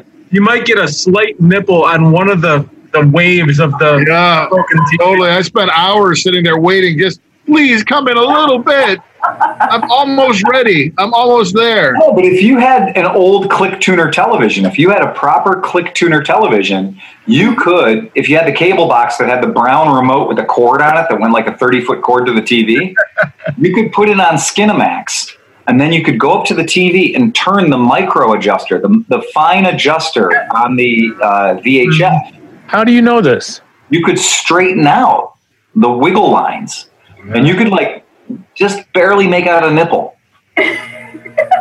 Good enough for me. Good enough for me. That's all I need. The old cable boxes, you could just take a, you could take them apart, and one of the wires you skinned and put in like a resistor, and you can get the channel. You can get the uh, like HBO or, or uh, Showtime.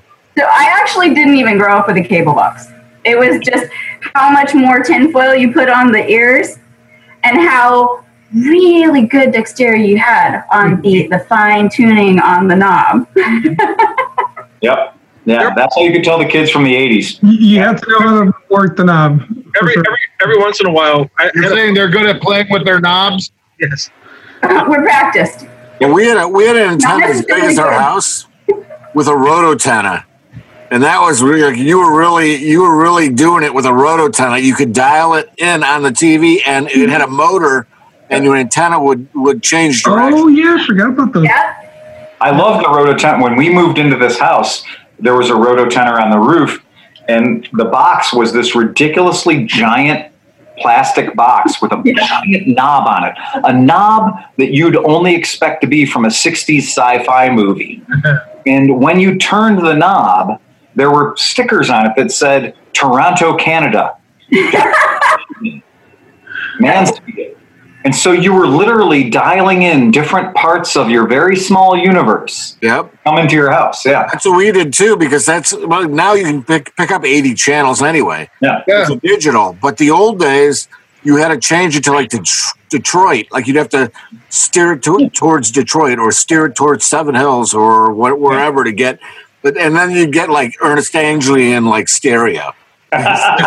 That's what they call a Yagi antenna. It's a directional antenna, and that's why it has the the things pointing. It's it's so you can direct it. And I actually had a big conversation with a technical director at Channel Eight one because you can't get like eight and nineteen are hard to get in Cleveland, but that's because they're Canadian TV stations that are stepping on our signal. And when you have two signals that bounce into each other, they cancel each other out. So there's a signal coming across the lake that fucks us out. Even though we're right here, we can't get it. Well, I Well, they can only change cancel each other out if they're exactly the same wavelength, but they can interfere. Right. So They make one station that's far more interesting. right. Um, I had a friend nice. whose parents were pretty lackadaisical, and we'd always have sleepovers at his house because we could get away with everything, right? So they had like a free night on Cinemax or something one day, and so we're like, so weak, you know. So we all pile in and we put it on, and it kind of destroyed my whole life. I, I, I was eight, and I remember this to this day. It was a movie called Cry Uncle, and it was like this detective dude, and he was walking around trying to find something, and he walks in this room, and there's like a dead hooker, and he's like, eh, she's still warm, and he ends up banging the dead hooker, and I was eight, and I'm going, oh, Are you okay, allowed to do that? is that the way this works? I didn't know that this was a thing. And so yeah, like uh, the whole cable thing has ruined my life basically. Thank you. So so we go from Ernest Oh my Angley god. to to the detective. my uncle. You literally go went from Ernest Angley's Tower of Power to necrophilia, teenage necrophilia on Skinamax. Yeah, yeah. yeah. She's still got one more round left in her. No, don't do that. No, Well, that, that was before GTA, so I mean, it's Yeah, yeah. I gave you guys some homework tonight. This is a Well, wait a minute, wait a minute. Who's who is the predecessor to Ernest Angley? Um, well, Locally. Robert Schuller. I'm trying to think of who would have been the predecessor. An Ohio-based religious icon. Rex Rex Why- Humbard. Rex Rex Humbard. Humbard and the Cathedral of Tomorrow. Tomorrow, Why yeah. did they ever finish it? That thing is still there. That like 250 foot tall tower that the church was supposed to be plopped on is just sitting there in Cuyahoga Falls. They never finished it. No. It- maybe it should be the new home of Cleveland Moto. Yeah. Yeah. The Cleveland Moto Tower. you could buy the tower, the Tower of Power. You could buy that because it has been sold. It's changed hands twice, quite cheaply. And underneath the Tower of Power is a really big building. I wish Nick was here. He could tell us all about it. But my family and I, we used to go down there for buffets, and we would eat buffets at the Tower of Power and pretend to be God-fearing Christians, so we could get the sweet ass buffet. And uh, yeah, it was it was rad. But as you were waiting in line for the buffet, there were all these little dioramas that, as you were waiting in line to get into the buffet, would tell you the story of how, like you know, Jesus and you know, they were all little cool little model sets. And as a kid, I was big into like HO trains and stuff. And so I was like, oh, this is really cool. This is interesting. And it kept kids quiet while they were waiting for their fish sticks. Oh, the pro- oh, I thought the buffet only had loaves and fishes. So that was that was exactly it. Right. Yeah, Hey, they were we're running low. you could eat buffets. I like this story much better than the one I left. Yeah. Yeah. Hey, Grumpy Sure Guy, give us an update on the CB 500 since Yes, we have uh, actually, that's I'm- I'm curious. background. I'm curious What's going on with that? uh, can can I ask Phil and and Grumpy Sewer Guy? I was curious about the tire situation because you have a 1971 CB 500 that Mhm. probably has original tires, and you're talking about trying to replace them, or are you going to just ride it and just keep it keep it upright and not go around corners, or you know? I think you should have to ride it just like that. Well, I mean, I have a CB175 with pretty much the original tires, and you know, once they get to a certain age, they turn into stone, so you never have to replace them. You just can't turn at high speed. So Just can't turn. See, I'm the only one here that doesn't ride fast, and I don't take chances. and you're in Ohio, which is not Santa Cruz Mountains. It's not California curves. No, and we- canyons. we've gone, we've gone to Southern Ohio where it probably Oh, we, rivals. were riding, we were riding roads that I mean, like 555 is is pretty twisty and scary when you're coming over like 92 blind blind hills. So Yeah, yeah. 5 has 463 turns in 63 miles, and 70% of them are blind. So like you go mm. into it and it just it, it, like you're going uphill, you can't see where you're going, and then it goes somewhere. It's Yeah. But you have um so so how I when I came to Cleveland and for AMA Vintage Days, how I desire like we went through the southern ish area Mhm. so that we could actually get some non straight roads. Yep. And the fields are beautiful though, so you can see ahead. If you look far enough ahead, you're like, oh, that's the road because there's pretty much no other road. and you're like, okay, that's about the corner that I'm going to be taking. So you can, if you, maybe just because I'm California rider, like, yeah, Watch the top of the telephone poles. So if you watch the top of the telephone poles, you'll see where the road goes ahead of you. right. No? The problem is you get behind a, a, a Tesla driver with an orbital lobotomy, and he's driving two miles an hour. Yeah, that was crazy. So you can't he's pass. not driving, and there are plenty of them. like my daily commute, I, I do 17, and then I do, you know, some Bay Area freeways, and about every fifth car in the carpool lane is a Tesla. Um, or and every other fifth car is a Prius. Yeah.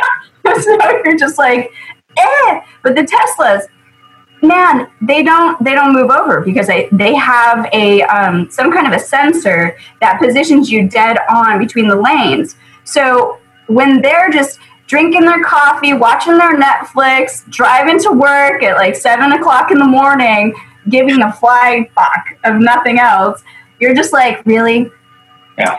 really. That's when you- have to that's when you- how to disrupt that. You know, like in some of those cars, they have the sensors, and what I like to do is I get my front wheel next to the lane sensor and I push them over into the rumble strips. so so I don't I what I'll do is I stick my leg out Yeah. and I push it up into my left leg. And so I'm splitting between one and two, and I, I stick my left leg out, and it fucks the sensor up. So then they actually move over. really? Oh, that's awesome. Yeah, as long as you can figure that out, that's what you want to do. Because fuck those people. Fuck I wonder those people. If you could put something. I wonder if you could put something like those old school curb oh. scratchers where they had the little thing that stuck out that that would just like interfere with their fucking sensors. Yeah. You'd have to- you'd have to have a pretty large one. And and most of my commuting I did on my my Triumph Sprint ST with full cases, whether I had shit in them or not, because it was extra protection. Yeah. And it was just made my my wide my little load wider. so it was like, Wide oh yeah, and then just kind of flop my leg out there, stand up, wave. Well, And what if you so could use a sometimes- parabolic, a, some type of parabolic uh, shape on the back of the bike, so that it appears that you're closer. Like when they get when you're in when they get behind you, then it Uh-huh. appears that they're closer, and it forces them back because it's concentrating the signal. Put a Fresnel lens on the back of your bike. yeah, or something to, to, to change the signal that they're sending out. They- They're probably using radar, right? I mean, um, I would imagine it's Maybe just even a simple like uh, aluminum windmill would work.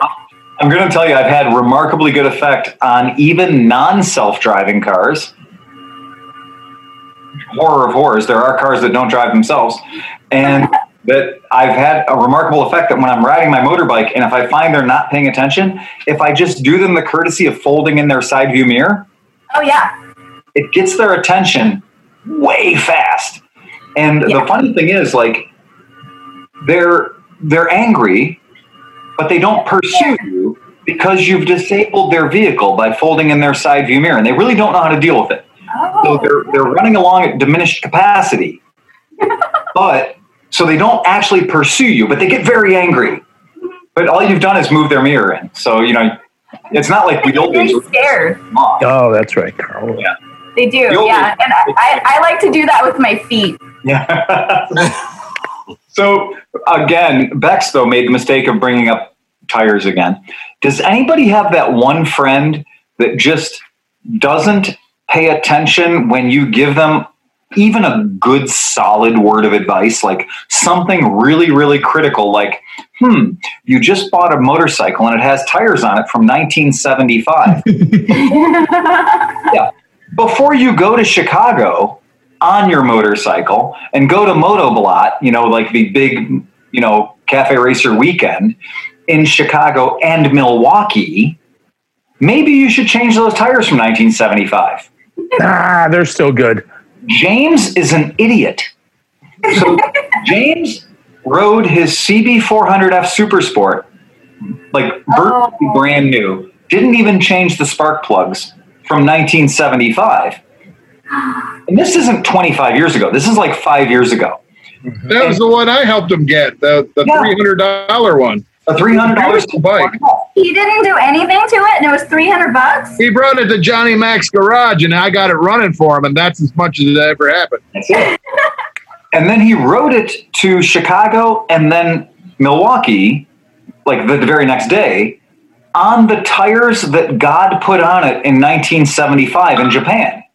But he's still here. He did fine. No problems, right? And he rode there with dudes on CB 750s and 900s and everything else. And he's on a 400 that happens to be like, you know, God's most lying at six speed. Oh my gosh! So the friction Yeah. keeping up with bigger bikes too. and he did it and he made it because because luck favors the stupid and he did the trip and he made it back and then one night you know we were all out in the world doing our thing and having a good time and some of us were having a better time than others and i get a phone call at like three o'clock in the morning that says if you can get here in 30 minutes and pick up your your employee and his motorcycle he won't go to jail I went, seems fair. And I was like, well, I'm 45 minutes away. I'll be there in 25. And and I got there and I had to talk to a freaking, you know, state park ranger with the giant Napoleon complex. Um, you know, man this big, gun this big. And had to talk to this guy about not arresting James because he sprayed his CB400 out across like two lanes, one curb, one parking lot, and everything. And James was wearing like all the safety gear of like nylon soccer shorts and like Brilliant. a nylon soccer jersey that probably said Dropkick Murphys on it or something. and uh, and I picked him up, and he was like he was like road rash, road rash, road rash, road rash, road rash, road rash, road rash, road rash, and uh, got him home. At least he didn't have a boot print on his face again. Yeah, this time. Different Yeah. story. he's a yeah, true story, but but yeah, I mean that's the example. Like, so he tried to corner those tires over by the wastewater treatment plant by Whiskey Island, and there was no. As soon as you get them over, that's when concrete. Let's go. You know, that's when. Oh, I'll just pretty soft. Yeah, yeah. So that's when the wooden tires become a real problem. Yeah, because it's it's rigid. Yeah, it, it doesn't. it's crazy as fuck. Excuse me, language, but once you hit that little part, I, I mean, I learned. I, I didn't know motorcycles, and I get on this thing, and it was like 12 psi the next day when I checked it out, and it was it was crazy scary. But you you you have the contact patch and it's all flat, and then as soon as you turn a little bit and you get past that, it's just. I mean, you lose your your your ass, and you your your Janus turns blue, and you're just like, whoa! all right, I stayed up on that one. we all say? We all say perfectly good until it's not. yeah, yeah. Absolutely fantastic until it's not, and then it's bad, real bad, real fast. Did he listen after that? What's that? Has he listened after that? Was it a learning experience? Yeah, yeah. I mean, No, he fucking sold the bike, made a good bit of money, and I didn't get a kickback. he sold he sold the bike, and he did make a fucking because it was a CB400F. He didn't Yeah. put fresh tires on it. He sold the bike away, and then he got a new V7. He got a Moto Guzzi V7 that came with good tires on it. Damn, nice. Phil, you Yeah. know, I, I always put new tires on my bikes. I mean, I'm kind of, I like having new tires on my bike, so I am going to replace the tires on that 500. Yeah. But the problem is Good. that that there's such a variance between tires, uh, how sticky tires are just between t- brand new tires. So you go from that zero with those uh, Rosa Rosa courses. yeah, those things are fantastic. And then you go to something new, like a like just say like a Metzeler 880. I mean, there's a big difference between your Metzeler 880 and those Rosas. Well, I mean, let's qualify that and say that a Metzeler 880 is a tire from the early 80s. Right, but I'm saying if you're Everybody knows the Metzeler 880. has the, the, the rubber and the, the material technology of, of that of the 80s. So I actually have a pair of those upstairs just waiting to go on a bike. They're brand new. Yeah. They still have the tits on them. They're brand new, but they're 40 years old. Yeah, if you want to put those on your 500, uh, Grumpy Store guy, you're more than welcome. And that's They'll never wear out. honestly, I've ridden with Steve. He's safe, Yeah. right? The, uh, but yeah, what do we know? Anybody who rides vintage motorcycles knows that if you want a, a tire for your bike, Metzeler, the, the Metzeler ME880 has been around forever. It was the first Chevron based, sexy, cool rain tire that they made, and they've never stopped making them. I mean, it, it's bizarre, but I watched that tire go from being cutting edge technology to being the best evidence ever of an old white man. Is the Metzeler ME880? That's, I that's resemble Did he still get it, White Walls?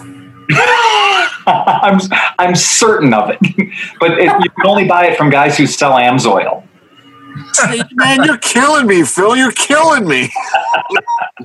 Hey, he gave you props that you don't need to be uh, to fretted over. That you can you can ride whether it's a old ancient wooden wheel or or, or not. So I, I do get a little crazy on the zero, though. I must say that that's the only bike that I really like. I split lanes. I just like I'm. I turn into. they're so fun. I'm not. So. They are fun. They're just stupid fun. The uh, Yeah, they're, they're they're a giggle machines. That's for sure. so did raise your hand if you did your homework for the podcast today. All right, good, nice to see. We got some people that did their homework. Oh wait, okay. So there's there's a big a big five spoke alloy wheel with Metzeler 880s on it. that was funny. I didn't That's know. what's on my Ascot, Steve. So that's got to be an 83, right? No? What is it, It might 83? be. Yeah, probably eighty three. I'm sorry, I didn't think you could put Metzeler 880s on anything that wasn't a BMW. It's hard to read the number because there's so many cracks in the sidewall.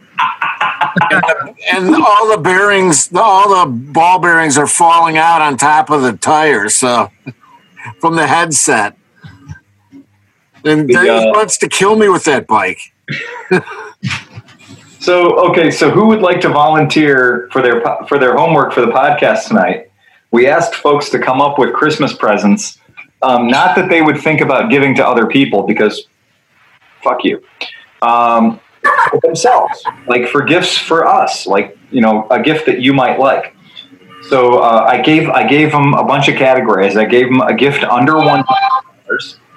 I gave them a gift under five thousand dollars, and then I gave them a gift under twenty five thousand dollars. Um, the bonus was a stocking stuffer, which is anything under twenty bucks. All right. So uh, would anybody? We had fun with this in my family. yeah, I'm, su- I'm sure you did. I, I did it with the whole family at the dinner table. Everybody was like, "Oh, all right, it was a good time." I mean, it's actually a pretty fun exercise. So anybody have a gift? Uh, I like Pe- Peggy's. Uh, Peggy's pick for the 100 was she wanted a seafood tower, a tower of tower? seafood. A seafood tower. a seafood tower. I'm That's a like, great idea. That's an excellent idea. Because you know what? I know, Grandma was just like, "Give me the money." I know we were. I, Piper just wanted the cash, right? You know, Like I got my dealer on the corner. Just give me the Piper money. couldn't even imagine what twenty five thousand dollars. Twenty five thousand dollars, I would buy a mansion. Aw. Yeah, I thought throwing a twenty-five thousand dollar gift in there would be fun. You know, just, just just to be stupid. You know, that's it. So, uh, anyone else have a hundred dollar? Anyone else have a hundred dollar gift other than a seafood tower? Nice set of gloves. hmm Yeah. But that's actually it's ac- that's something after this I want to talk with you guys about. Okay. There's there's just not that much under a hundred dollars as far as motorcycle accessories go. Yeah. So under five hundred dollars, what I would like to have is like a an e-bike kit for my mountain bike. Ooh, that's a good idea. So, and you mean like one of those hub motors that you can put into your bicycle? And Yeah, either a hub or a, bicycle. or one of the mid drives. Hmm? Or a whizzer motor. Don't say whizzer. You're going to attract the old white men. Well, thinking about that got me thinking about it, adapting one of those hub drives to like one of the small Honda motorcycles and make it a hybrid. Oh, that's a good idea. Actually, that's a really good idea. Yeah. For hundred dollars, you can get heated grips, and those are amazingly brilliant on any machine at any time. Yeah. Totally I agree. recommend- Yeah, the difference between heated grips and not heated grips is a person that walks upright versus a person that plays with their tail all day.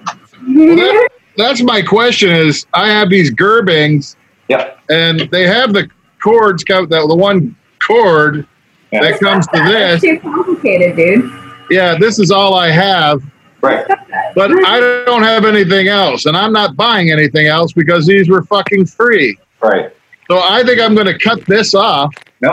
and just why don't just buy the be- just buy the other end for it?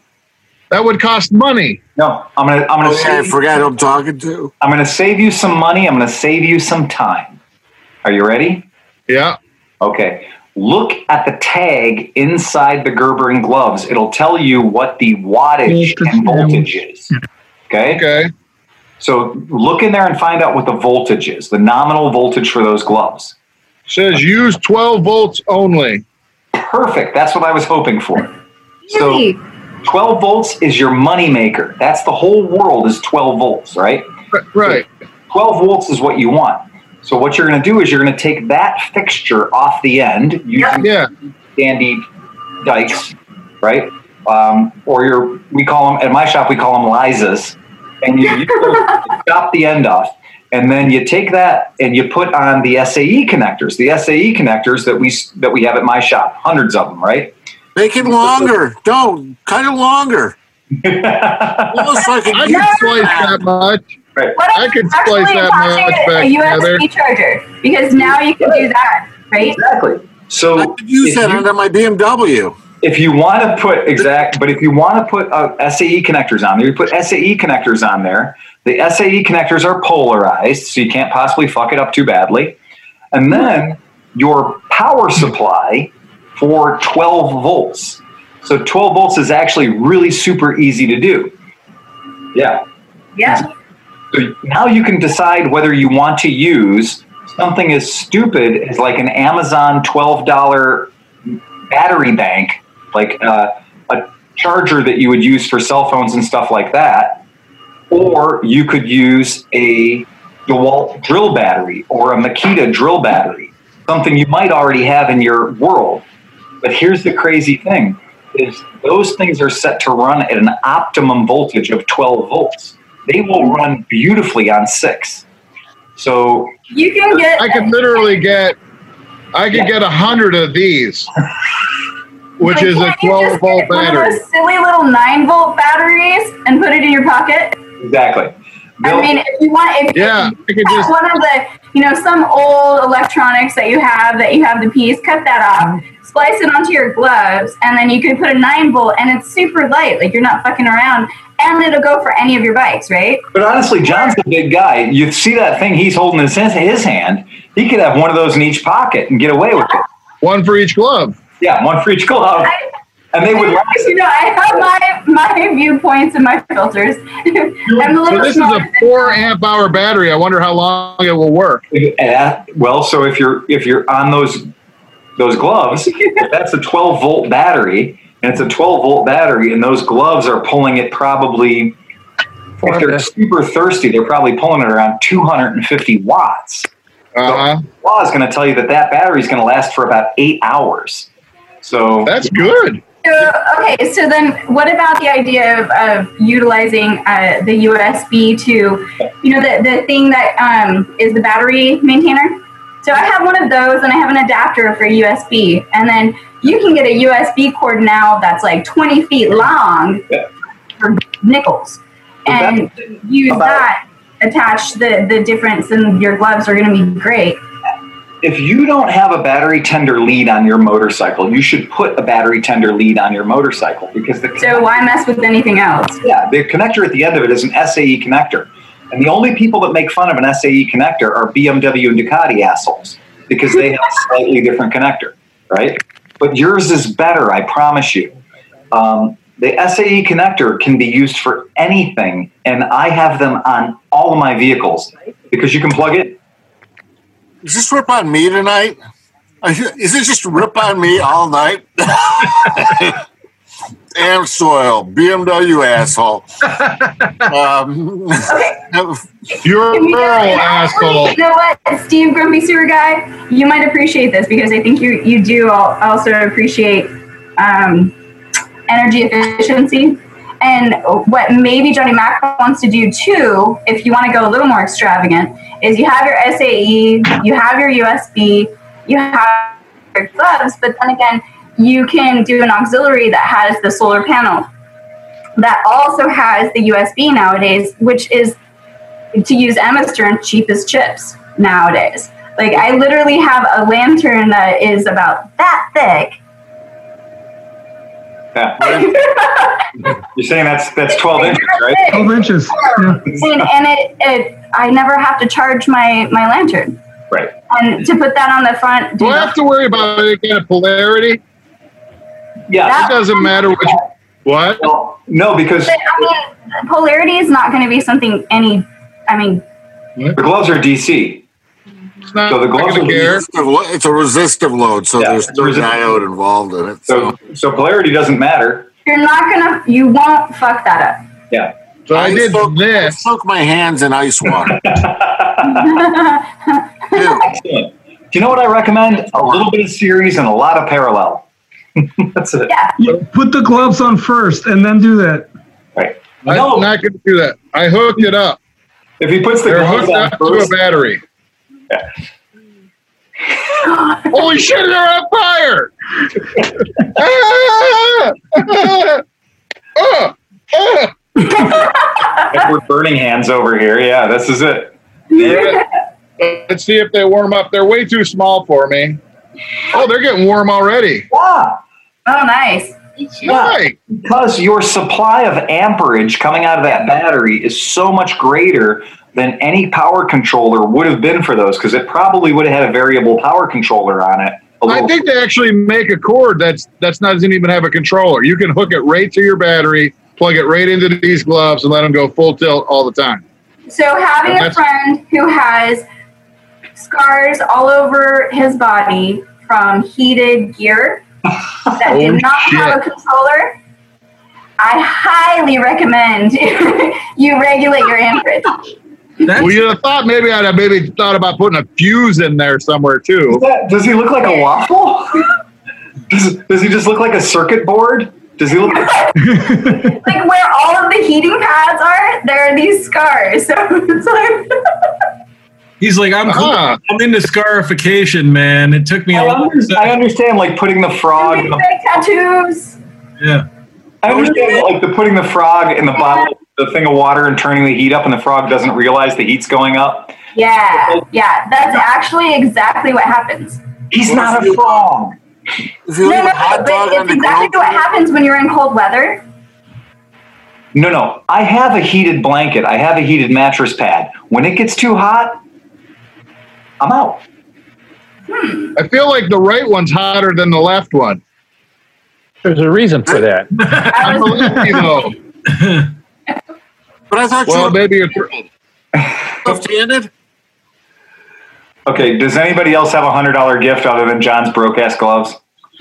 I, I was well. Actually, I had the question of, of a few episodes before about the, uh, the like the Bluetooth communication stuff, and they're closer on there. I mean, they're not the greatest, but if you're just talking to your passenger, that's kind of Yeah. It's still close enough. so, uh, my experience with uh, multiple uh, tours with lots and lots of different people that you know, even just like that was the only time that I've gone riding with them.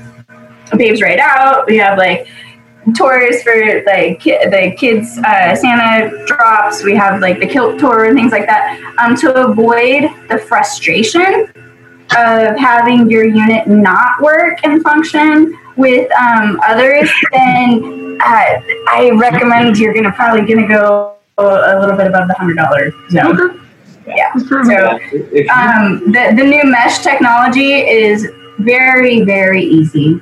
It's very easy. And then Right. there's, um, you know, Sena to Sena, where you literally just shake the tube. And some people don't get that, and they don't get the, like, okay, you shake the tube, but you still have to wait for them to connect. Which does, you know, they have to communicate, and then they have to check, and then regulate, and okay, wavelength. So, but, um, yeah. That should be a I would say flash. double, double your, your budget. Hey Bex, um, would you say that if, if you're gonna if you're gonna use your unit for multiple partners, you should probably spend more than a hundred bucks? I, I would highly recommend going for a quality unit if you're exploring uh, sharing that that experience Multiple with multiple partners. Yeah, multiple partners. Yeah, yeah. Now, now, if you've taken a load on your Janus and and you're trying to contact anybody, is that something Well, that ho- hopefully you're not sharing that experience with multiple people at the same time, because that's my concern? Because like if you're you know if you're going to share the load on the Janus, then you might want to be able to communicate about like Blushing who's so gonna- much. It hurts. That can lead, that can lead to a prolapse, Janus. you never want that to happen. No. There is the technology for that. idea? Bill. When you uh, performed the service on it, did you give the Janus the colonoscopy? No, no, I, I, I didn't because uh, again, I don't I don't recommend that for any Janus that's less than fifty years old. Okay. That is fantastic under one hundred dollar gift. Yes. And and uh, uh, oscilloscope. Oh, Those are fantastically helpful. Horoscope, you mean like the like the board, The, like the the, little uh, not oscilloscope. The A horoscope. Borescope, yeah. the camera one. You can stick, camera one. you can stick it in a. The camera one, and then it broadcasts to a, a whatever your your Bluetooth to Yeah. your phone or your computer. Bluetooth camera. Bluetooth camera is a really good idea. Super helpful. Then you could do That's, own that's dances with it all. way under hundred bucks. You can inspect all the crevices of your Janus with it. You could. You can get into home veterinary medicine. Oh, gross. My wife just had a colonoscopy. The doctor said she had a nice ass. I I mean, he, he said she had a perfectly normal colon, but I took it to mean she had a nice ass. Well, g- g- congrats on on both parts. It, it, did, did, didn't you send an email before and, and you were talking about the fact that like you said after the first inch it's like it's never been touched or seen it's like brand new. Yeah. Okay. Anyone else have a hundred dollar gift? No, I don't have a hundred. No, no. No. I have one. The the, I mean, just the, think of uh, all the things you can buy at Harbor Freight for a hundred bucks. Yeah. Well, you know what? you took mine, mine was a borescope. So I mean, Yeah. I wanted a bo- I want to get a borescope. Borescope's a great idea. Borescope's fantastic. I, you know what? I do have one. So I for uh, I'm going to be doing my forks on my one GS 850 this the next couple weeks, and I bought um, a tool that goes onto a three quarter inch drive, but it's it's a it's a tapered square basically. So it's like a pyramid with the top cut off, and it, it works with like 90 percent of forks where you have to hold. You have to shove it down in there, and it grabs the cartridge, and it'll hold the cartridge so you can undo the bottom of the fork, and then pull it out. That's a really good idea. Yeah, because a lot of people were always like taking like rebar and welding a nut, like two nuts to it and shit. And Yeah. shoving down there. This thing is like a thing where as long as you have an extension, a three quarters extension or something, you just pop it on that. and That's you- a, that's a really good idea. That actually is like For multiple applications. right, yeah. That, that tool is a multi-partner tool. Very approved. Right. Not sure it What about also um, another thing that I've enjoyed uh, that I didn't realize how just beautiful it functions is the um, like a hose clamp tool. So instead of fucking around, yeah, where it holds it, it clamps it. You can do other stuff going on. Like it's kind of like a third arm that that takes charge while you're exploring other things. Yeah. we call it the stranger. That's why you turn it around the other way. Is that your left, Matt? Knuckle Fresh looks like Thanos over there.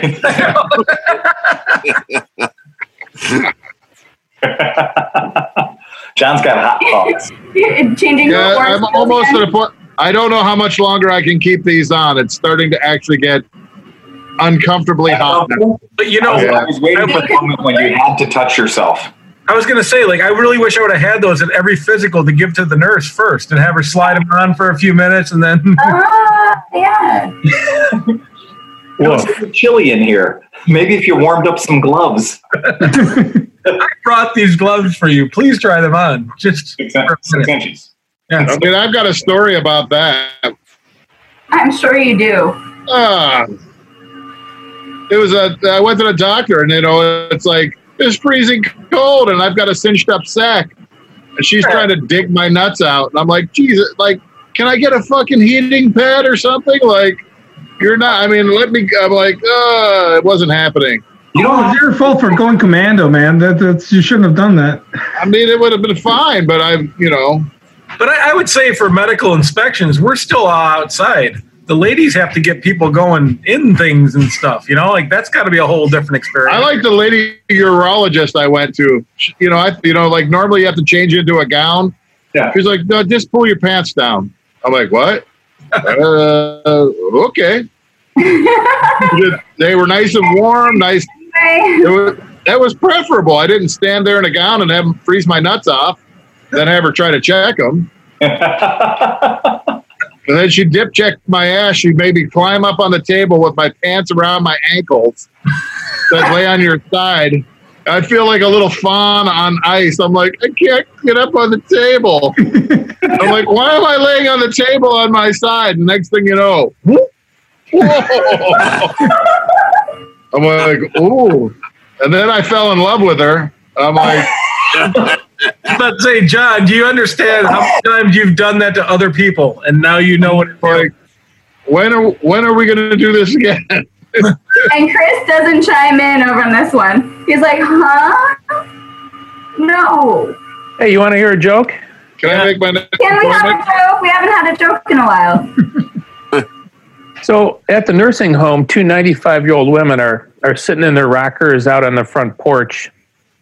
And the first lady says to the second lady, So do you ever get horny anymore? Second lady looks the first one says, Yeah, I sure do. Person says, Well, what do you do about it? And the second one says, Well, I just suck on a lifesaver. And the first one's sitting there thinking about it. And she says, Well, who drives you to the beach?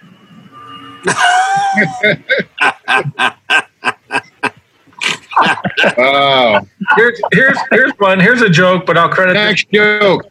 I'll, I'll credit this to Liza because she posted it today. Uh, what is what is 50 lesbians and 50 uh, government officials all in a room? What do you call that? 100 people that don't do dick.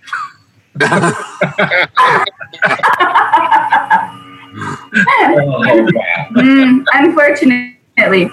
All right, so so a I'm doctor. And that actually, one. that's not very accurate, just to let you know. Right. That's, that's this is true. All right, here's another one. You want to hear another one?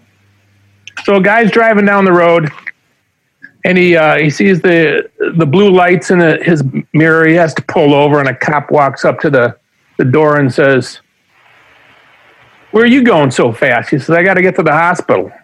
I'm a doctor." The guy starts writing out the ticket and says, "Yeah, well, what kind of doctor are you?" He says, "Well, I'm a rectal spreader." Well, what the hell's a rectal spreader? And he said, well, I have the people get up on the table on all fours, and I put one finger in. They start moving it around. I put a second finger in, I start pulling apart. Before you know it, I can get both hands in there and start pulling apart. Before you know it, I can get that thing eight feet apart. so, so the cop hands him the ticket and says, "Well, what do you do with a, or excuse me, I can get that thing six feet apart." And the cop says, well, "What do you do with a six-foot asshole?" And the guy says, "Well, I give him a uh, a radar gun. I put him on an overpass."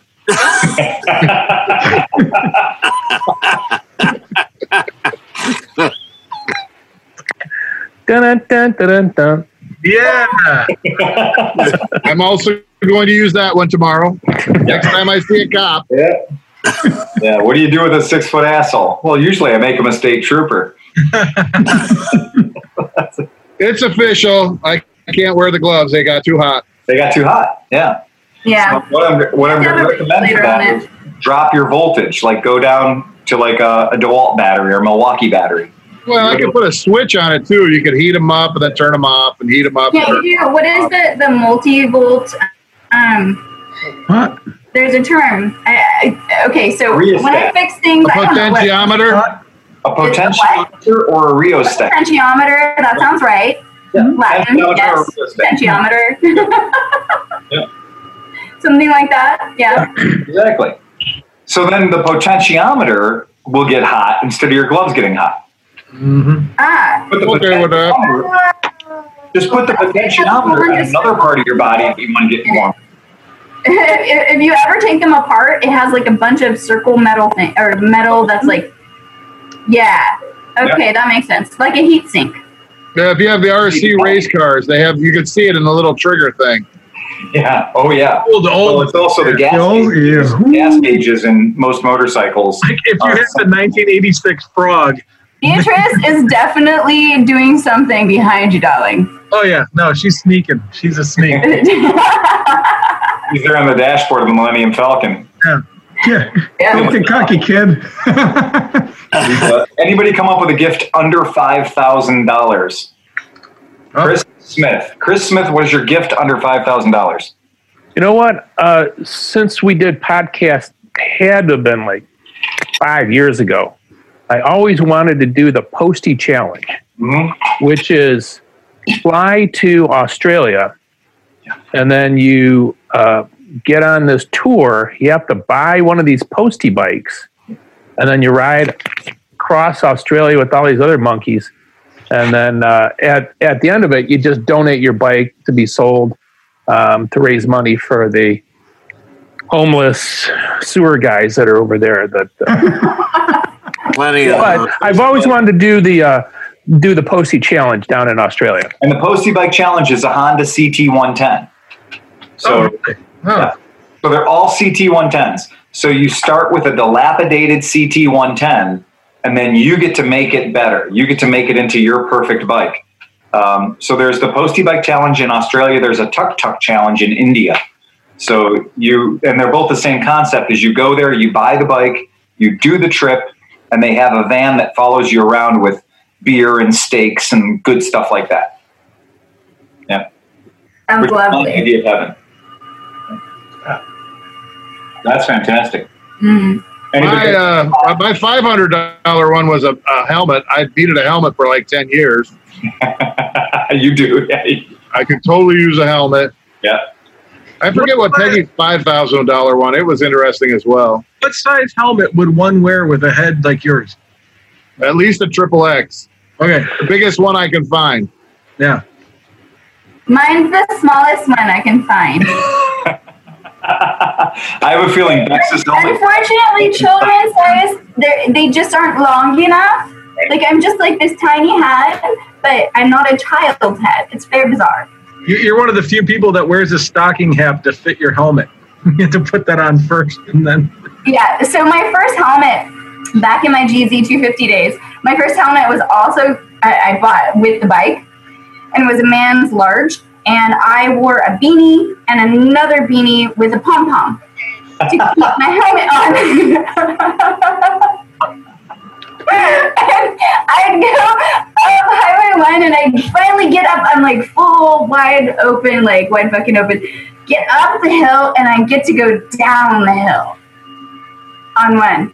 And I'd tug, tug, tug, tug, and it would just be choking me because it was catching all the air it could possibly. pulling up. Oh yeah, it was. It was just, just don't pass out. Just don't pass out. You're fine.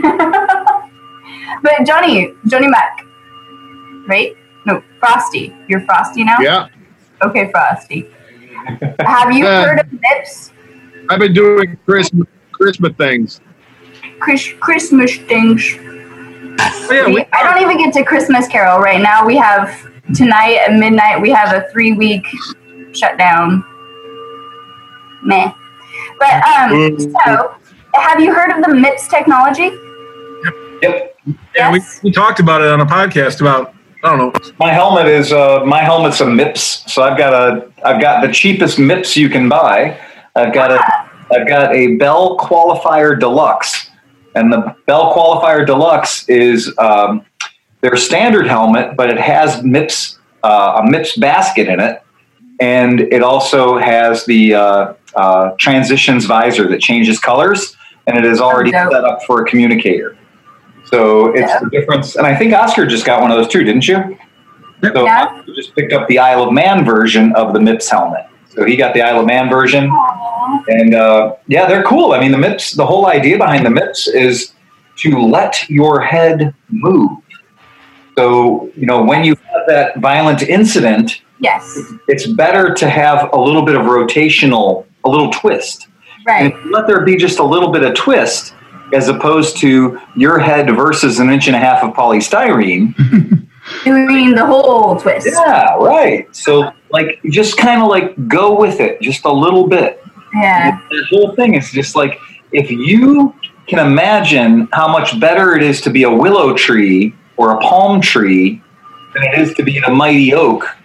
Um, yeah, those the willow trees and the palm trees survive virtually everything. When it comes to your brain, and by the way, that's uh, neuroscience is my bachelor's. Um, When it comes to your brain, the and it's appropriate. I played football in high school, and I definitely am appreciative that the MIPS technology is now um, more prolific throughout the sports industry. It's strange that that Bell is the only manufacturer of MIPS technology for us motorcyclists. But regardless, the the idea of having your brain because it is in its own fluid sac, but to to allow that fluid sac to do its impact comfort uh, to, to like it's brilliant. And hopefully you can find the uh, uh, triple x you said? Well, okay, so our friend Johnny Mack here spent many years of his life wearing a non-MIPS football helmet. Yeah. The helmets that we had were I don't know, they they had cellular they had like pockets in them. So they were little blocks filled with foam yep embedded in pr- in plastic, you know. oh yeah put when it you had but- hair it, it would like imprint this lovely funky yeah design it was it was lovely It yeah like a pinhead. Yeah. But I just remember after games not being able to speak and Oh. not being able to feel my tongue and things like that. Yeah. Oh. Yeah. Why I am how I am. Well, how you are is quite lovely, darling. Thank you. Least, I appreciate. at least at one point you're down. Oh, I'm. I've been struggling with this for 50 years. I don't know where I went wrong. So anyway, I'm, I'm warming up my left hand. You're gonna get some practice, right? Did anybody do a Christmas present that's less than five thousand dollars? Yeah, I like a. I want a FLIR thermal camera for my motorcycle. Oh yeah, Ooh. but you can use it for your turkey too. Yeah, I'm just saying. I want one of those that they warn you, like if a deer is out in front of you or whatever, and they make them. So they're under five thousand bucks. Wow, and you don't have to take apart a Cadillac's dashboard to get that? No, I mean it's. Uh, I mean you can buy the small cameras. Are like. I mean I have one at home right now that's this big, Yeah. but the the uh, update rate's really slow. But the the can and those are only four hundred bucks.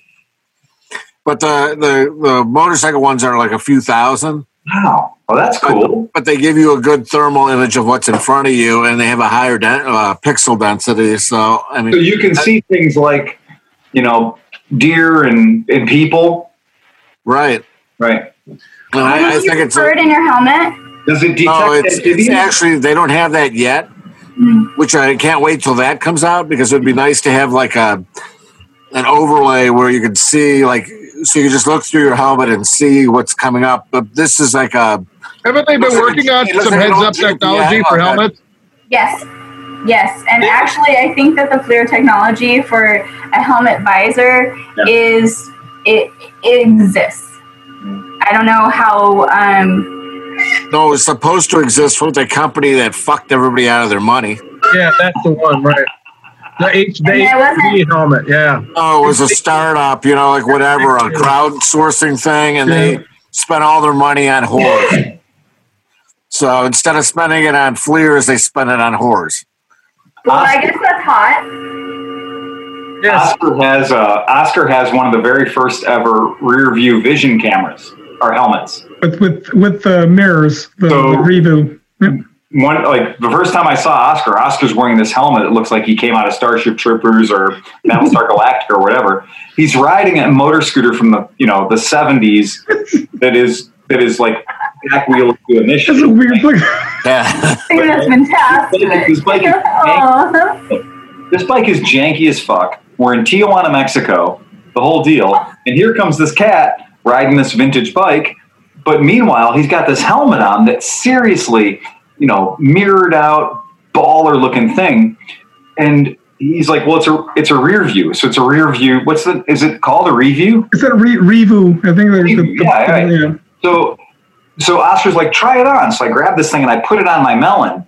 And if I look up, like I'm glancing up, like I'm mm-hmm. trying to remember something, you know, if I look up like I'm trying to remember something, I can see exactly what's behind me. Not ah. not what's behind me off to the left or off to the right. It's dead on behind me. And Whoa. okay, we are motorcycle people. We are used to a side view and a side mm-hmm. view. Yeah. Right? The idea of being able to see a centipede crawling up the middle of my back is so weird, especially when it's directly straight up. And the You first, up the Janus jokes. oh yeah, the first time I put the thing on, I nearly fell over because I couldn't stop looking at it. So it's got this little, this little screen. Mirror. Yeah, it's a little is- mirror. It's just a uh, uh, what? Do, what do you call that, Oscar? It's a um, It just has a bunch of mirrors inside on the top of the of the helmet. It has a the like a rear window. yeah, it's like a like parallax. helmet. So the mirror just on top of it just reflects all the way to the back. It is- So it sounds kind of like Periscope. Like a, you're right, like a periscope from your are set back. up at angles to direct to the mirror in front of you, right? Right. So and Kind you, of like, like, in a uh, car, you can adjust cool- to like tilt it, and you just and there's no batteries. There's no electricity involved. There's nothing. Yeah. Yeah. Well, at night, if somebody like so at night you're riding and there's a guy with the headlights on, does that just blind your ass? Like, is it just no, it's it's kind of tint, tinted in the back, so it's not it's it doesn't blind you. I mean, Yeah. considering how how amazing it is, and it has no electricity, and no moving parts aside from just adjusting the angle of it. Yeah. Mm-hmm. Yeah, it's pretty amazing. Yeah. Well, I mean, it's similar to what centuries ago artists used to capture certain visuals and then kind of reproject them onto a canvas. It sounds mm-hmm. like that technology is what's being utilized, but putting it into this strip in a fucking motorcycle visor. That's pretty badass. You know what? Legendary American statesman Ben Franklin was famous for looking in his neighbor's windows using such devices. Look it up. So, uh, but Being yeah, Ben. it's a it's a it's a very interesting thing. So, yeah, that's cool. hot corset. Yeah, to do to do um, a thermal imaging system on a motorcycle, that's that's crazy cool. That cool. it is crazy cool. Yeah. Um, going. Uh, so I have a friend of mine who just got out of traction uh, three months from that rally, by the way, in Cambria. Uh, eh, so that's actually how the rally started. And the next day it was followed by like a flat tire and then a fold tire. Anyway, it was an interesting, very eventful rally.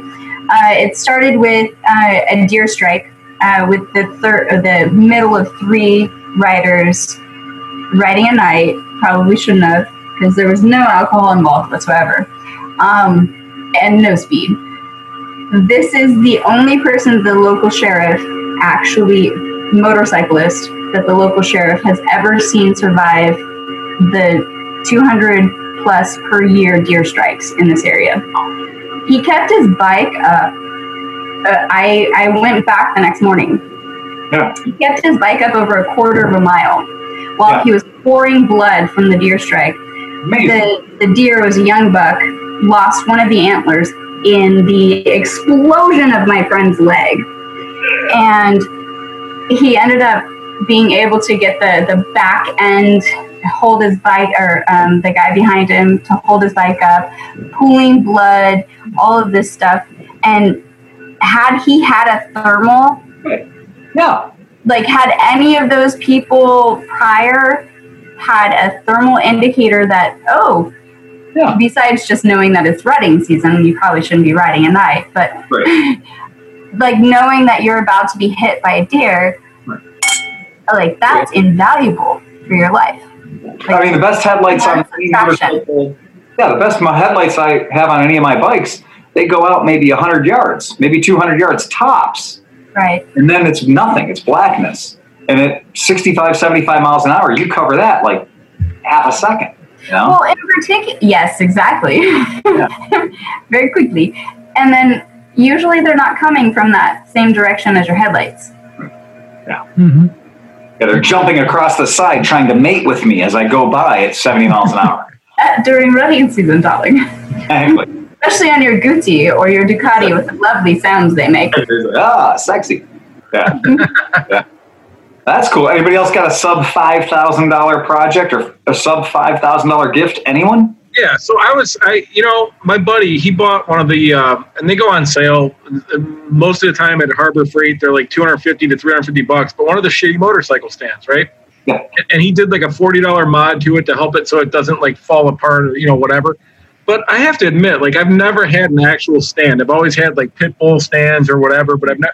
And like, I realize how much nicer it is to have that bike three feet off the ground or two and a half feet off the ground, just so like your your eyeballs are where you want to be working, or even just even if it's a motorcycle stand. Like I took my snowblower to his house to fix because I got sick of laying on the ground trying to get the different parts. He put it up on the stand and things. So I mean, like if you got a few hundred extra bucks laying around, that Harbor Freight motor. I mean, obviously there's better ones out there, and if you can afford them, congratulations. But for a minimal investment, 250, 350 bucks, that's a that's a pretty nice machine, like a pretty nice addition.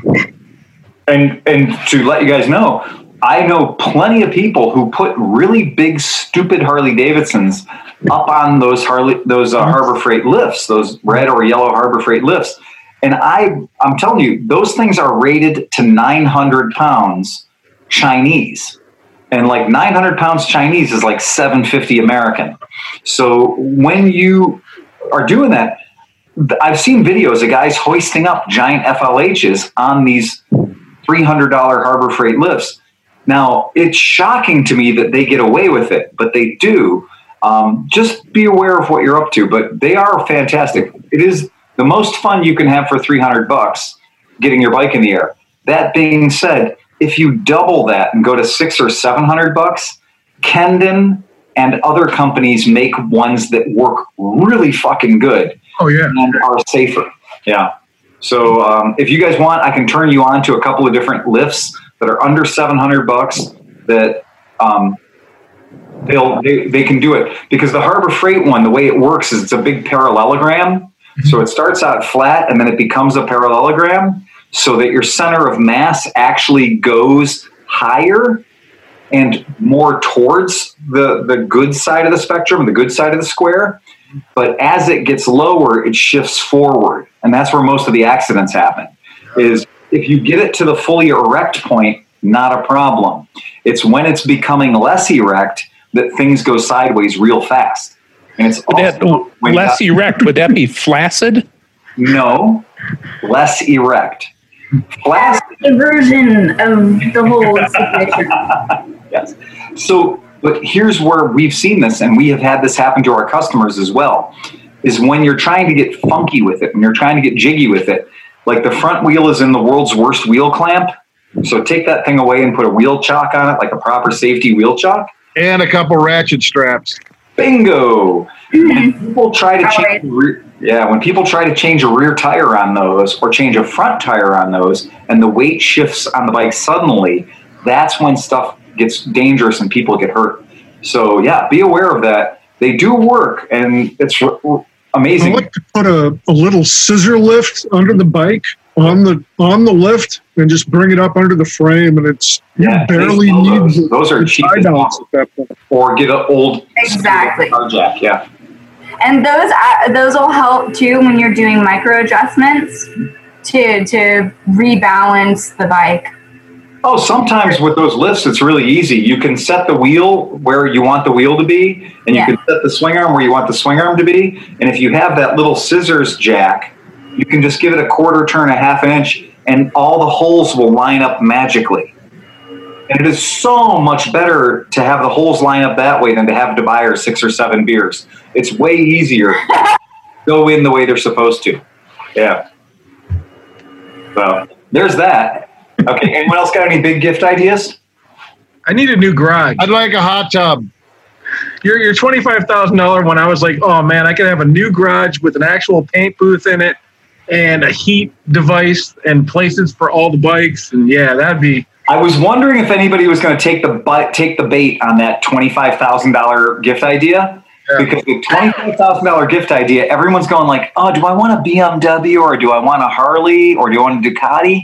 No, dude, get a garage. Yeah. For twenty five grand, you can get a garage you can live in.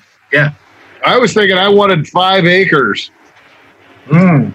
of wood. build a garage on. Perfect. Yeah, Really. Um, I, I, I would really, really like a very large scale metal 3D printer for Oh. 25 grand. Maybe next year. Probably right now it's about 65 grand, but Right.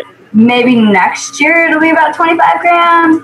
Yeah. I want, I want to be able to produce larger pieces of 3D printed metal or c- carbon fiber, even pieces. well, as uh, when we were shooting, Then I could start a business, and then I could buy a garage, and then I could buy the five acres, and then I could buy my Ducati. And I think I think you need a little more though because our our buddy Fernando that was helping us shoot on Tuesday, he worked for a place where they have a five hundred thousand dollar Hewlett Packard uh, 3D printer, and it can mm-hmm. print carbon fiber, it can print all different kinds of stuff, metal too, but it's five hundred thousand dollars at this point. So, well, can Son we, just built one. Uncle, can we take that to a magnitude of ten, or maybe? yeah, at, at this point, the fantasy is whatever you want it to be. So We'll sure. take ten Christmases all at the same time. yeah, can I do that? My son just built a 3D printer with a, Oh, really? a 27 by 27 bed. Okay. It does carbon fiber Oh. for like two grand. Wow. Mm. Oh, he cool. built it himself. He bought all the, he sourced all the parts. He sourced the trays, Mhm. sourced all the other stuff. So That's Sorry, cool. I'm out of focus, but I don't know what the hell's the matter with my camera. Focus, you fuck.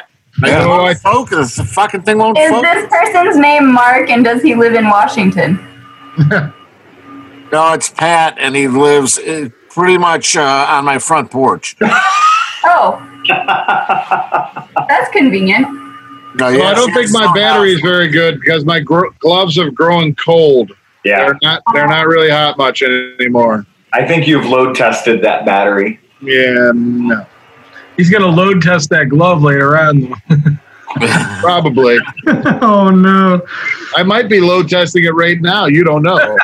Ew, Bex, look away! Look away! Yeah, I'm like, I don't see the left hand Does at all. anyone, does anyone else have a twenty-five thousand dollar Christmas present? I, I definitely took the bait. I was I was looking at the SRF. I just fucking love. You it. went SRF. Yeah. I was looking at bikes, but most bikes I believe in change on the table. No, that's true. And like with the SRF, you would too. Like, Yeah. You know, we sold one the other day to a guy because of the discounts. We we managed to get some like weird, crazy demo discounts, and so we sold an SRF the other day for it's a normally a twenty two thousand dollar bike, and we mm-hmm. sold it for eighteen grand. So you know, brand new SRF, Damn. premium premium heated grips, six kilowatt charger, everything with 18 miles on it, and we sold it for 18 grand. So you know that's just like knowing how to play the zero game, like understanding when they sell stuff cheap. Mhm. Uh, you know that's just part of dealing with that company. The uh, but yeah, it's a it's a funny thing because there's a federal tax credit that ends on December 31st. And that federal tax credit gets you 10% of the purchase price of an electric vehicle, but it also gets you 30% of the purchase price of any charging or storage accessories. So, like, you could stretch that to be like four grand on a bike and a charger, you know? Nice. So, yeah, there's some weird stuff right now happening before that magically goes away. I, you know, I don't, if it does go away, I don't know if it's coming back. Talk about caroling and bells singing for a Christmas present. Yeah, that's it. So not only do you have enough money to buy a five thousand dollar bike, if you're anticipating twenty five thousand dollars, Right. It's, yeah, it's you get two bikes. You can have a petrol bike and you can have an electric bike, but then you also mm, come February or or maybe June if you're cool about it, you get a few thousand dollars back so you can buy an old vintage project. and yeah, and that's true. It's like okay, you buy yeah, you, you're getting a two thousand dollar or three thousand dollar tax credit. Yeah, that's money. That's found money, right? Uh, the other night, I drove the uh, Honda Helix home from the shop, the 1999 Honda Helix. My God, Steve, what am I looking at? It looks like Nice. The Trying to get this thing inside to of the focus. It's my rocks glass. that's your rocks glass. Oh, I thought I was, I thought I was looking at somebody's rosebud. Yeah. The, uh, No, I can't get I don't want to know what that is, to be honest. You don't want to know what a Like I, I don't. I, I played the game. What is it called? Um, Cards Against Humanity. yeah, Oh no. Things that I learned that I, I can't unlearn, and I don't want to learn anymore, so I don't play that game. Phil played that with his what ten year old niece or something. well, I played it. I played it with uh, Jim Stark. I played it with Jake Stark. Oh, shocking! Stark. Jake Stark. She was still underage by a lot. Like Shocking! shocking, shocking, disturbing, shocking, Yeah, I know. frightening. like and like don't. I'm not putting the children of today down. I'm not saying there's anything wrong with the youth of America. What I'm saying is, it made me blush because one, I'm a guest in their house. I'm a guest there. I'm not going to be like, hey, let me roll out the hits. So I was going gentle because there was a juvenile in the room, so I'm pumping the brakes constant. And Thank God. Yeah, and this 15, 16 year old girl comes out and just is slaying it with big rubber dicks. And I'm just like, whoa, I, I, you don't Yeah. comment on that. Because like you, your little offhanded comment could just say way too much about your backstory, you know? So yeah, nobody needs to know that, especially not, you know, a 16 year old kid. Yeah, no kidding. My daughter was going to get this T-shirt for Peggy. It says, uh, "I ba- I just baked you some shut the fuck up cakes." I'm like, all right, I like that. one. I did listen to the NPR article that said the three top toys in America this year for Christmas all involve poo. Oh yeah. Oh goodness. You're So we are kidding. Anal focused society right now. No, have you seen the game that they're talking about? It's fucking awesome. It's What? you you you you roll you hit the plunger on the toilet. There's a toilet. You hit the plunger on it, and a dice falls out. And whatever the number on the dice is, you have to plunge the toilet. And if you if you it randomly if you get three plungers or whatever, a turd flies out the top of it, and then whoever catches the turd, if if the guy who plunges it catches it, it's cool. But if somebody else catches the turd who didn't plunge it, then that guy gets five points. And it's like it's crazy, and it's all for like four year old kids to grab turds flying out of toilets. Can we turn those into frogs at least, so that Are we we don't training you people to be humans sewer throwing technicians? us adults into, you know, two spoons uh, or like a two girls. I spoon think it, I think whatever. it's just that I cannot unsee, and I am very upset. Are you saying about two girls, one cup? Oh yeah. Yes, something like that. It was very not okay. Well, I mean, the company's German that produces it, and I just figured they're just trying to make everybody German at that point. Yeah. Uh, just like any, it's just like any German German porn. It's all fucked up. So It all starts normal. Everything starts normal. It's I think that's normal, right? You, you roll into it and you're just like, this is normal. This is fine. I know where this is going. There's rules to pornography. There's steps that we take. It's all fine. And then you discover it's German. Yeah, the guy's named Gunter. Get out, get out. If Gunter is involved in it, just leave. Go somewhere else. You don't want that. It's not I'm good. you, There's just that thing. Or you don't you don't realize it. You're just watching it and you're enjoying some pornography. You don't think there's anything weird about it, and everything's normal. And then you realize the guy's got a bracelet on that says Audi. Be careful. It's gonna get weird. Big Uh-oh. man. oh, pig mania. Oh, That's a great drinking game. Making bacon. Where's making bacon? What the hell is pig mania? Play they we used to What? drink There it we had is. a drinking game. We Is this something that my my okay? So by the way, Thursday nights I normally have uh, my game night with my super nerdy friends, and we have games. Is Pigsty a game that I should introduce, or is that like kind of Big mania. come on, Dank? Dan is is it, what what is the what is the premise roll of the the game? pigs. You roll the pigs, and depending on the position of the pigs, it's like uh, a dice game. So it- Oh, right. But are the are the pigs? use it as a drinking game. It is. Yeah, well, I mean, it's a drinking. We always use it as a drinking game, but that Wait, so, the the- little pigs that you roll. so when you roll the pigs, they end up fucking? Is that what happened? Oh no, that's It's called making bacon. bacon, bacon. Okay. Wow. Okay. Good. good. This, this world's becoming the world of idiocracy. Oh, it is a hundred percent. Seriously, like that It- bird it- game. It's like it's like that movie in that the movie within the movie of idiocracy, butt or ass or whatever it was. It's like it was two hours of an ass, and it didn't even say a word. And then at the end, he's like, "I think." I, that ass will have a story, and we will know why that ass was on the screen. I mean, it's like this is what the, this is what our world's coming. I just like I love I love when somebody bangs on his door and he goes, "Go away, baiting," and all their clothes are sponsored. They don't have any clothes that aren't sponsored by a company. That, that movie is great, but it's Oh, it's horrific. it's our world now. It's our world right now. Oh, when I wait, saw wait. it, I was so repulsed. Wait, that one goes in your mouth and that one goes in your butt. So, oh, so nobody else has a twenty-five thousand dollar gift. Oh, I I I fell for the same thing as Oscar. I was going. I said a gold wing. Goldwing, yeah, Oh, really? Gold wing. yeah. Why? What's the matter with gold wings? I'm old. No, it's perfect for I'm soil. I'm an old white piece of crap. I like So- No, it's perfect for you.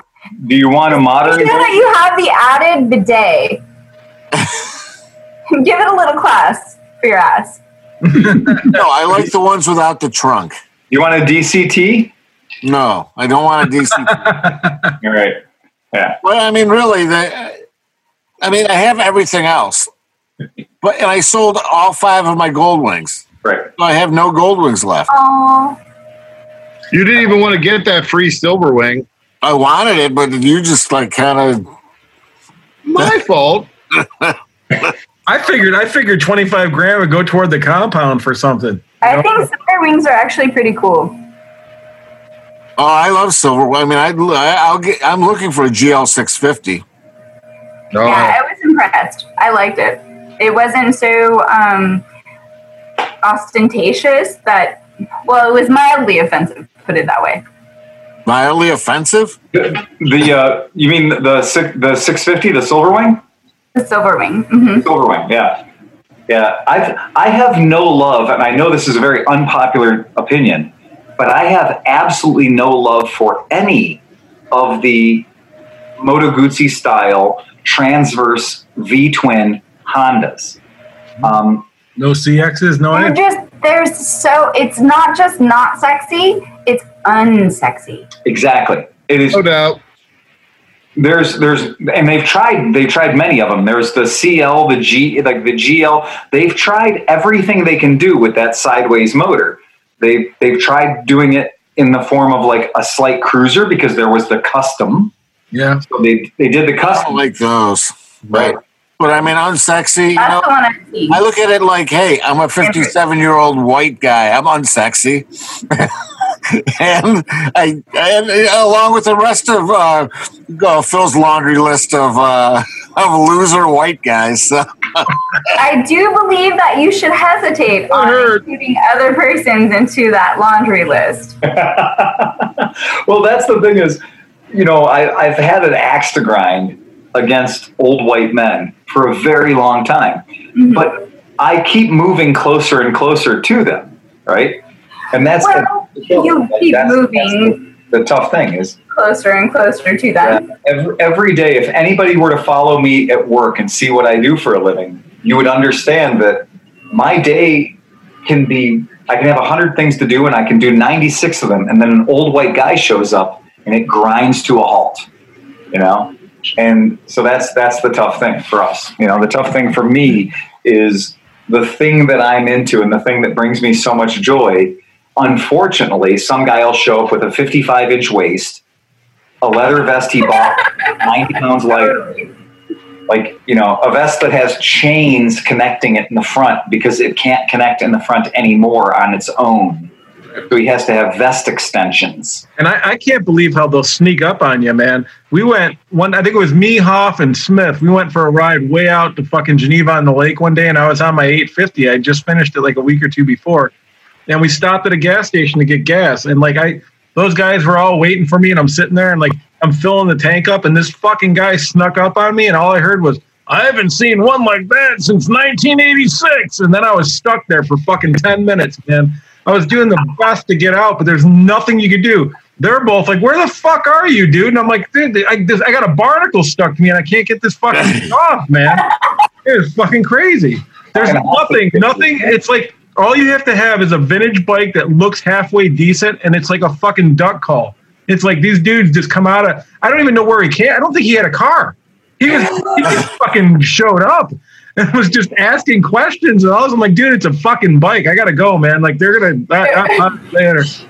You're right. You can imagine being a female. I have short hair for a reason because I'm not interested in attention. I ride a motorcycle, and I, while riding cross country, actually. I'm sorry, I wasn't paying attention Hold to you. on, What, hold what did you say? Oh, wait, yeah. Let's go back to you don't like a lot of attention. Let's go back three years to Mid Ohio when you had a tutu, a onesie, and a uniform Oh, that was my. That's for Wonder Woman. Okay. That is for Wonder Woman. That's your alter ego. at, at mid ohio at mid ohio we're all craving a little attention Yeah. honestly, At Mid Ohio, I I don't know how many hours I had slept in the few days that I took to travel across the country. Um, that was an experience. I think that at Mid Ohio we're I'm not overwhelmed, and I am I'm I'm not typically overwhelmed with things, but whew, I think at Mid Ohio we just turn our filters off. I think at Mid Ohio you just turn the filters off. And you just I, I yes. Okay. So, however, however, We're seeing. okay. that's what happens when there's too I, many filters. T2, I think I even, uh, I think I try. I wore a cape. Oh, I I, did. thought I mistook you for Cameron. No, the good thing about Mid Ohio is there's usually a lot of accessories. You usually have a lot of accessories. Steve, So she was way more masculine than Cameron. Come on. I know. So, oh, yeah, should have known.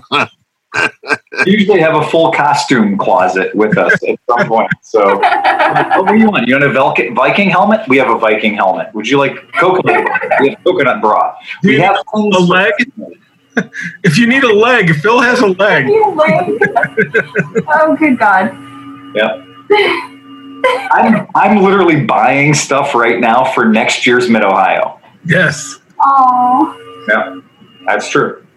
So yeah, Okay, well, so Ne- so next- typically I I have a big huge bike and I like have a different experience when people realize that I'm female. Yep. And that's kind of I don't know, just in I, I, I again, I can't ever pretend to understand your particular situation. All I can do is be like, "Damn, I'm glad that's not me," you know, uh, because yeah, I don't, I don't really don't know if I can handle it. Is somebody running a electric device Yeah. around the microphone? It sounds like somebody's vacuuming. That's Bex. I killed it. So hold on, Bex. Somebody died at your house or something. Uh oh, what's going on?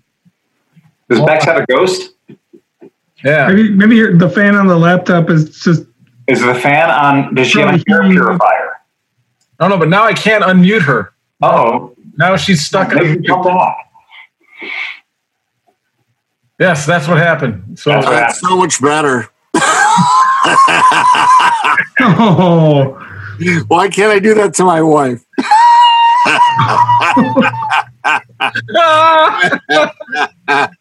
oh no. Yeah, I can't unmute her. You're now she's You're muted kidding me. herself. You just unmute yourself. Bex, unmute yourself. There she goes. All right. Oh wait, did you hear me? vacuum cleaner go away. No, it's back. No, you have a vacuum cleaner running in the background.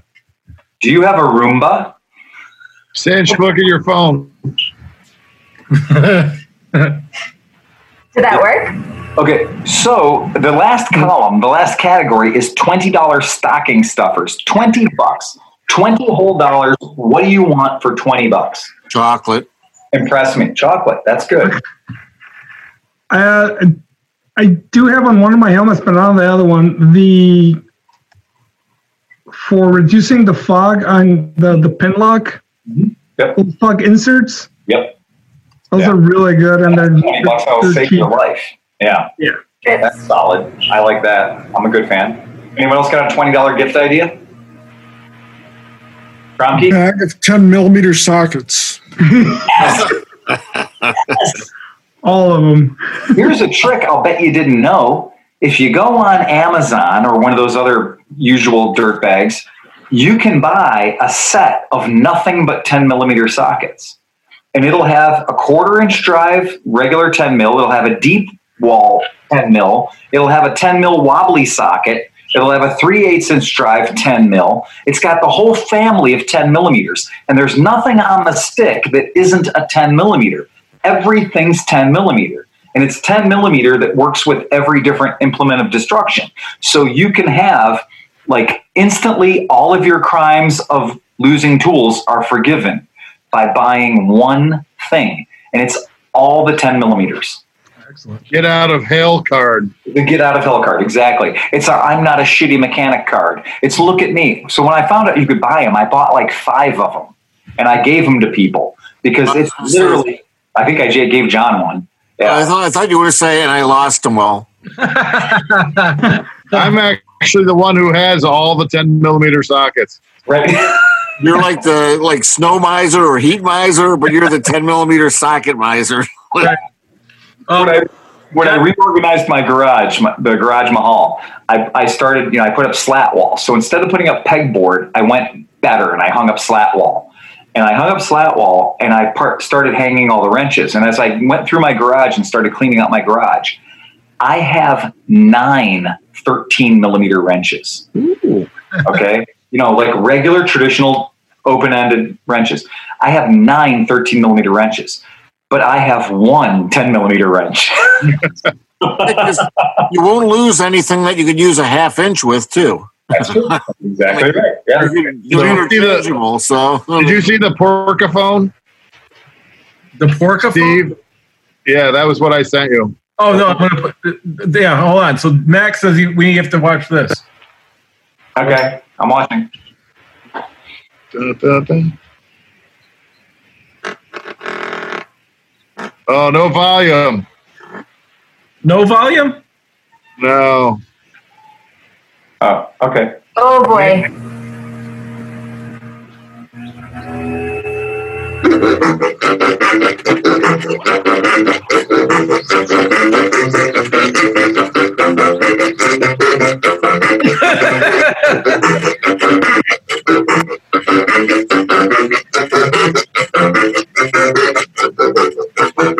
You're kidding.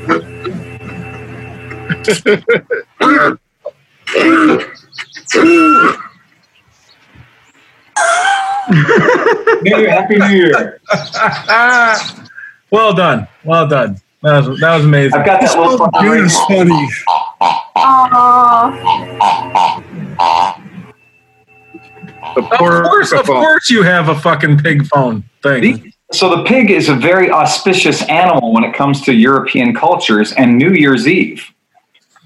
Ah, In European culture, it's not uncommon to receive a pink candy peppermint pig and a small hammer. And if you take said small peppermint candied pig and smash it with a hammer, the more pieces are in the bag, the better luck you're going to have in the following year. All right. That's interesting. Yeah.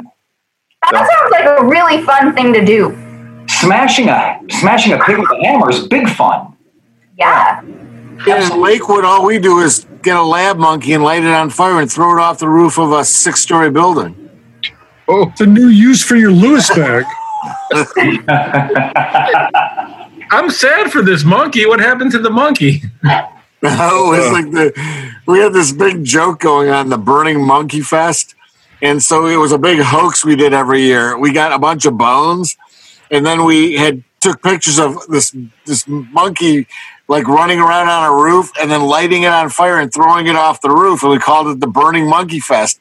But then we'd leave a pile of burnt bones on the ground on a sidewalk, and people would find it, and then like Peter was going crazy, everybody's going crazy because there was this like pile of burnt bones on the sidewalk. But I mean, they weren't monkey bones; they were just like bones from like a, a chicken or something, you know. So it was like, so each year we- we'd be like at at twelve oh five, we're throwing the monkey off the roof, and so all these people would show up at like this building in the middle of downtown Lakewood, and then it would be like we take pictures of it. But it wasn't like it was already done, and the pile of monkey bones, burning, smoldering monkey bones, was on the ground, and everybody would freak out about it. And it's like it never happened, but it was fun.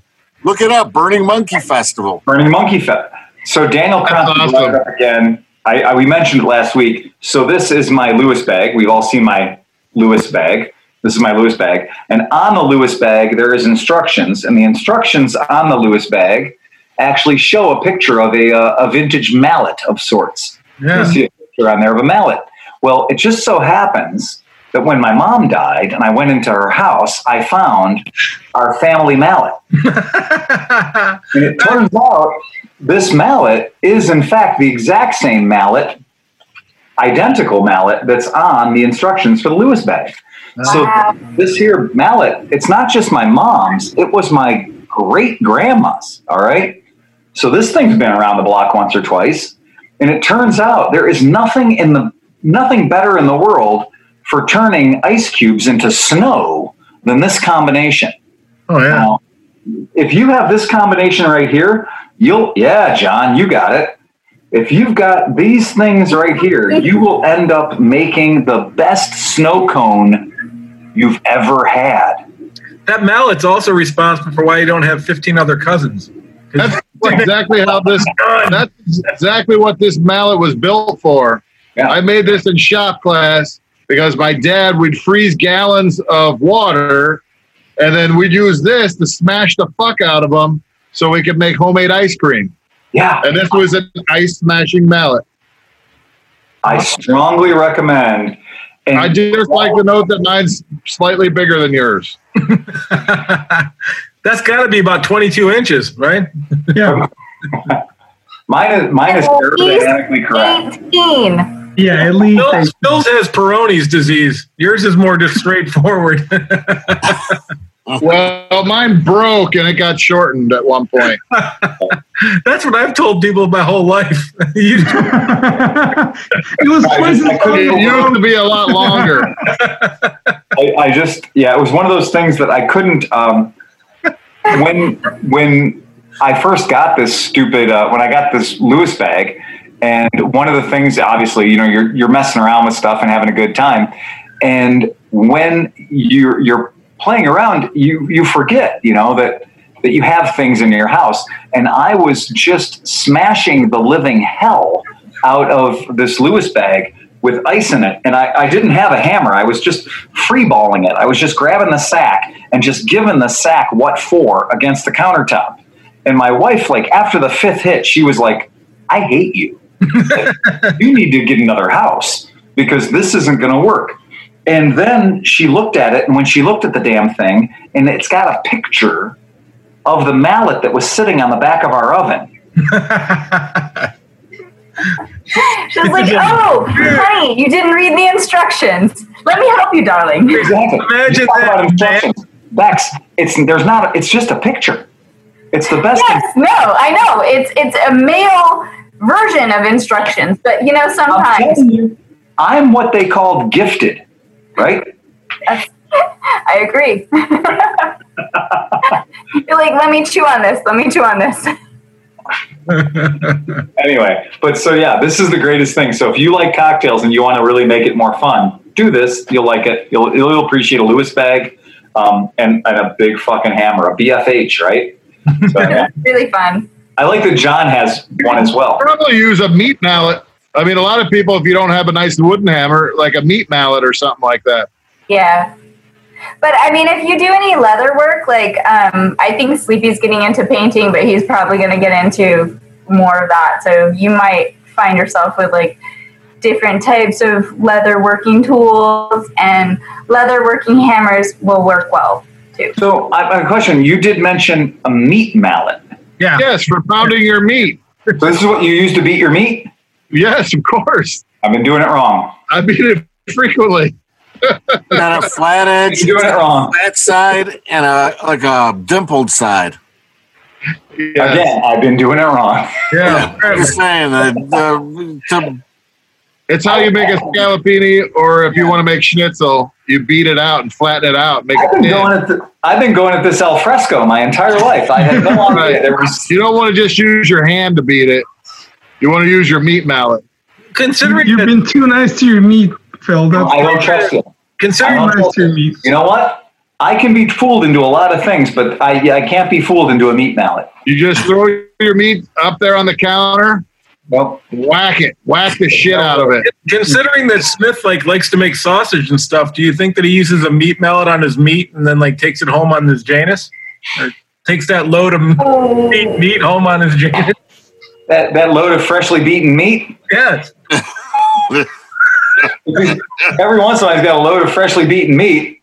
And you got to get it home. You might as well just shove it in your Janus and just take it as far as you can go. When you're when you're Remember, you can't have your pudding if you done don't stuffing all your meat. That's, that's, Man, We're not talking about your Janus, Chris. oh, we're talking about his we're talking about his stuffed meat. We're yeah, right. So, are that, is that a natural casing? Chris, Chris, I know you make certain kinds of meat and sausage. Do you have a, a meat hammer? Meat hammer. That's what, yeah, all the You don't own a meat mallet? no, I'm gonna go get it's a it. mallet. Here, I'm gonna bring it down here right now. Go get your meat mallet. I got one. That was a Christmas present. I See, needed a feel meat like I- mallet. I feel like I'm Amish all of a sudden because I've always beaten my meat by hand. I know. You can do that, and I You're very That's what I- traditional. No, I used to beat my meat. I used to beat my meat by my by hand, but then my poor wife saw me beat my meat with my hand. And She felt bad for me, so she thought she'd help me out. Next thing I know, I get this hammer. So next, I'm beating my meat with a hammer now. I'm so out of my element. I was always worried about breaking the shaft. You know, like you don't want to break the shaft of your meat hammer. That'd be Oh, terrible. I want to. That's really, I want to participate in it. Bex is like, I want to participate in this so badly. However, I really don't want to engage. I, I want to help. It sounds like a very frustrating situation and confusing. And I'm like, You- oh, well, um, I don't have a solution, but I'd love to offer one. However, I just have. I mean, you're more than welcome to come over and be my meat. So you're saying that you've never been So Bex, would you say, would you, Bex, would, would you say that you, do you shuck your clam manually or do you use tools? Well, I got a knife for I'm that. an old fashioned, classy kind of lady. There you go. Clam. That hammer doesn't look big enough to beat my meat. Oh, that looks intimidating. That's a lot smaller than my meat beater. Yeah, look at this. I got giant meat beaters. Look at that fucking dude. You can't make a good schnitzel. Well, I do have to say that it only takes two fingers to hold on to the brake and one to really throttle down. exactly. Oh, that's awful.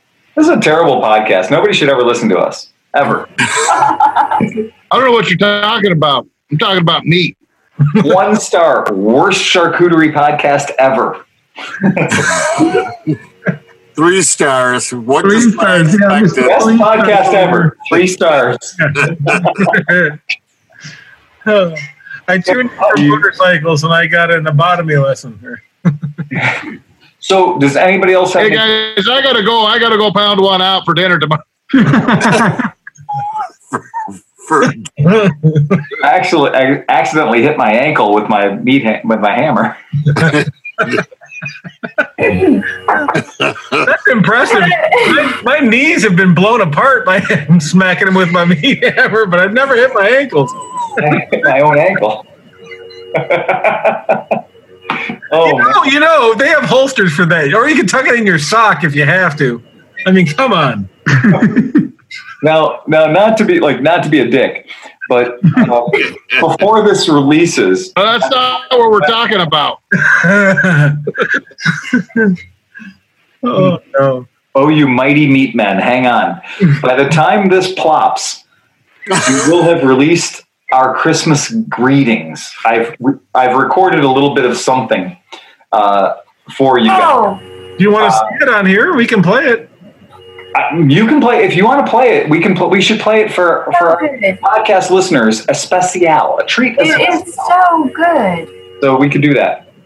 Hold on. The tools of the holiday, particularly in this season. Yeah, this is something that Steve made me do, and uh, You want? and after five or six whiskeys, I was up for it. I think it worked You out. know, You, you had you had a flow. Well, the camera was on, so I figured I had to perform. All right. I don't know how the audio. Let's see how the audio is going to come out here. Hold All on. right, uh, It might be loud. It might not be, but here you go. all right.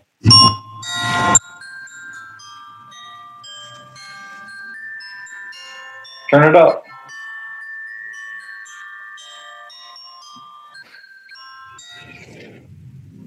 Was the week before Christmas, and all through the shop, not a dollar was spending. The commerce had stopped. The window was dressed with Christmassy flair in hopes that the customers soon would be there. The virus had sucked up our holiday cash. If you had a great job, how long would it last? Well, James and Renee and Phil thought real hard. Shopping's too risky. Should we just sell gift cards? We just about given up all of our hope. The governor said quarantine. The people said nope when what to my worrying eyes should appear but folks buying bikes and folks buying gear. Politics don't matter, conspiracies aside, as soon as it's summer, our people will ride. A Guzzi, a Vespa, Ducati, and Honda. We sold them all, even once we're at Fonda. There's no New Year's party, no holiday dances. Merry Christmas to all. Ride fast and take chances. Nice. And heavy loose. And then it uh, just goes to subscribe to our shit. All right. Anyways, yeah. So So, that, so that'll that'll look better on Saturday when he drops it actually to the actually, you know what you said in the thing? You said a week. So tomorrow is a week exactly from Christmas. Yeah, it is. Tomorrow at 11 a.m. That fucker's going live. Oh, you're gonna drop it early? Good. 11 a.m. tomorrow. Yeah, get some feed on that thing because it's good. Yeah, it, it is good. I'm pretty happy with it. Yeah. I, my favorite nice. line is, and bikes were not Fonda. That's the best one. And you, and the best part is, is Phil's eyes twinkled because he knew it was a fucking great line. He was like, Yeah, I wrote I wrote uh, I wrote three quarters of that on Monday out of my brain on edibles. Um, It's I'll tell you something. If you're if you're a cannabis manufacturer, if you're a person that makes edibles, the worst thing you can make is a single chocolate bar that has 80 milligrams of THC in it. agreed. 80 milligrams is way too much THC for one chocolate bar. yeah, yeah. And I know that what you're saying is you're not supposed to eat the whole chocolate bar. That But- doesn't happen. The problem is it's chocolate. Right. And start laughing over there. and if you and if you have if you have chocolate, the quantity is all right. So like you, I mean, and it's dark chocolate, orange flavored. Like orange flavored dark chocolate is really good. And yeah, and so I had I I couldn't read on the package where it said 80 milligrams for the unit, right? So I just took the thing and I was like, well, okay, I'll just eat half of it. And wait, before you go on, for the typical person that might not know about Yeah. cannabis and cannabis type materials, Right. um, a normal, wow, I'm kind of high dose, like of actual medical grade, whatever, Right. is eight milligrams. Yeah. Yeah. Yeah. Yeah. Right, but for but for uh, Sleepy and uh, Dan, that's like eight. You need eight hundred. Yeah. Well, Are you sure that wasn't just for baking?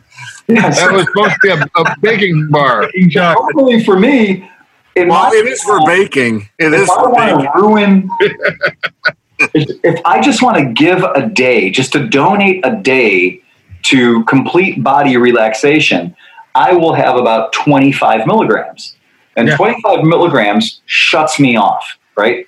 I'm, I'm just not, I'm not participating in life, but I'm being part of the universe, right? Mhm. And that's 25 milligrams. And I did not eat the entire thing because at some point I really I, I was smart, but I did look at what I had left. So what I had left was about 15 milligrams. So I did over the course of two separate doses, I did take in about 65 milligrams um, because I had mixed up the packaging. I had mixed up the products, and the one product I'm used to is 25 milligrams, and I just went for it.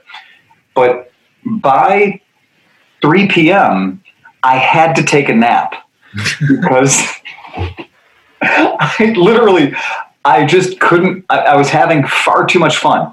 I was over medicated to the point where even the ridiculously mundane things started to take on a life of their own. Right. And so the, the rule is either have some black pepper. If you have some black pepper, that will reduce the effects of THC, or just have a nap.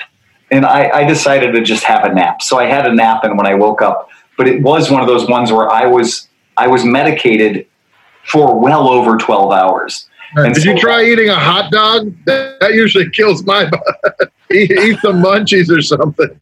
Well, no, no, no, yeah. I did. I, I will tell you, I ate my way through like two bags of, you know, tortilla chips and salsa and everything else. Like, Oh, you did the right thing. It just didn't work. Yeah. So I, I have a friend. I have a friend that has never um, had a, a sip of beer, has never drank wine. He's like the sober. He's 51 years old. He'd never done anything. His wife has had cancer over the last few years and had you know a couple treatments and she's cured, but she still has pain from some stuff and things. And so she has been prescribed medical marijuana. And so I've helped her get into some things, whatever. And I got her these really gnarly gummies. Like like she, she needs to get knocked out at night and go to sleep because she has pain. So she had this bag, and there's probably about 20 gummies in this bag, and each each gummy is probably 50 milligrams. It's they're, they're hard, they're heavy hitters. They're big old sausage guys. So her brain was like, okay, I'm going to cut these up into fours, and then I don't want to put them back in the bag because it's crazy. So I'll put them in this little glass dish, and I'll put them in the bedroom, and I'll just have one before I go to bed. Okay. Well, her husband, who works at the Cleveland Clinic, woke up and was doing whatever and was like, "Oh wow, cool gummies, man! I have a sweet tooth." And he fucking sucked down the whole jar of these fucking these gummies and went to work. and he they they uh, he was in for a day uh, under test because they didn't know if he was having a panic attack, uh, ulcer. Uh, like they went through like twenty five or thirty different things. Then they came back and they're like, "Well." According to this, you have about 1,100 milligrams of THC in your body at the moment. On Monday, I couldn't have left my living room. There's, it's out of the question. There was one of those. It was that situation where I took a nap on the couch. I woke up on the couch. My wife came home from work, and I stayed on the couch. Like there were questions that were asked, and just, I ta- had a conversation with my wife on the phone. I don't remember any of it. Like it's totally, and I haven't been that rocked in a little while because this was the idea. I knew I had to write that. I said I knew I had to write that script, so I wanted to give myself a little creative edge, right? Oh yeah. So I, I decided to give myself a little creative edge, and I went way too far. So yeah, big mistake on my part. Lots of fun. Don't get me wrong. Right. But you know, You're not dead, you know. So, Yeah. right. big deal. So I got 11 hours of sleep in one day. Who cares? You know. All right, yeah. So, I my cats do it all the time. 11 hours of sleep. Yeah, Steve. Uh, Steve, the the cookies that my friend Harley Bob sent for sent for you, he gave a very strict warning: no more than half a cookie. Okay. I like it. I'm in. So what he's saying is eat two and call you the next day. That's it. That's how we do. So let's go. Um, so if that's all anybody else has, I, I mean, what else? What else could we possibly want? Well, Well- we could. Are we going to have next week? Christmas is on Friday, so we'll Yeah. are we have a podcast next week. It's it's up to y'all, man. I mean, I think I think we should have a festive time. I think it's I'm not going anywhere. yeah, right. Yeah, So, you know, the idea of get, jumping in the van and driving down to my sister's house in St. Petersburg, Florida, um, really in today's environment, even that feels insane. Like that feels like you're just tempting the fate. I've gotten through this. You know, I started coronavirus by having coronavirus. You know? Like, how did how did you start the COVID? Well, I had it. Yeah. So step one, have the virus. Step two, avoid the virus for the next nine months. You know, um, I don't want to get it again. I Yeah. think I honestly think I had it when I had my surgery because I came home and I was like I didn't. And the thing was is I didn't know why I was feeling so bad, and I thought it was because of the surgery. Mm-hmm. But for three days, I was sweating. I had crazy fevers, and like I felt horrible. And then about the fourth day, it started to go away, and then like I just felt like I had a surgery. But I still think because they didn't know shit about it. And here I am, like I was cut open in a hospital, surrounded by people that probably at that point, you know, December thirtieth, January first, there was probably COVID in that hospital at that point. Yeah. I don't know. My buddy, my buddy's a first responder. He's on the list of people who can go get it, the the, uh, the vaccine right now, Yeah. and he doesn't want to do it. But I'm going to go hit him, take his ID, and go get it. Yeah. It wouldn't be the first time I've used his name. Yes, please. Yeah, because I'm ready to start hugging people again. Yep. yeah. It'll be interesting how it all rolls out too. Like, oh, because the, you know they've already raised the question. Well, I've had the vaccine. Do I still have to wear a mask? Well, Oh, you kind of have to just so you swim with the fishes. Everybody else is out there. You walk into a joint, you're not wearing a mask, and that's not really the people I worry about. It'll be the, all the people who are like, I don't need to wear a mask. I had a vaccine. Prove it. You know, like that whole the controversy just beginning. Well, somebody brought that up. They're Like like, a V put on their forehead, like a nice V on their forehead. Right, like, what do you get when you get the vaccine? Do you get a bracelet that's hard to get? Like, you know, like, what do you get to, to signify the fact? In, Eng- in in England, they're actually giving you a certificate that says you were vaccinated. Because nobody has copiers or anything, you know. Right. If you get a Bill Gates one, you get the blue screen of death. That was. Like, did you guys? Did anybody see the uh, that uh, uh, John Cusack uh, Netflix thing that they had to put a warning and disclosure about before the what was it called? Dystopia or Utopia? Yeah, Oh, that's a great show. That Yeah. show was awesome. Documentary. yeah, yeah. yeah. But I, I did after I got my vasectomy. I tried to get the little V card so I could get a free pass. Uh, but it didn't work. That's the thing. I watched that. and Everybody's freaking out and stuff. I'm like, wait, I, I volunteered for that. Like, good. Fucking make people sterile. I'm cool with it. You be- should have just tattooed a V on your nutsack. so, so can I just not that this is a, a viral or like a science podcast or anything like that, but um, in our era, like what we're dealing with is um, not knowing whether or not the the vaccine can actually vaccinate against transmission, Hmm. right? So the statistics that we're seeing, uh, we're seeing whether or not it is effective against being sick for that individual, not whether or not that individual can get other people sick. oh, okay. I That's a to a huge unknown right now, um, and that's part of what the the uh, the FDA's uh, just emergency use act or like uh, acceptance. Basically, they're allowing this emergency use for these vaccinations because we don't know all of what it can do.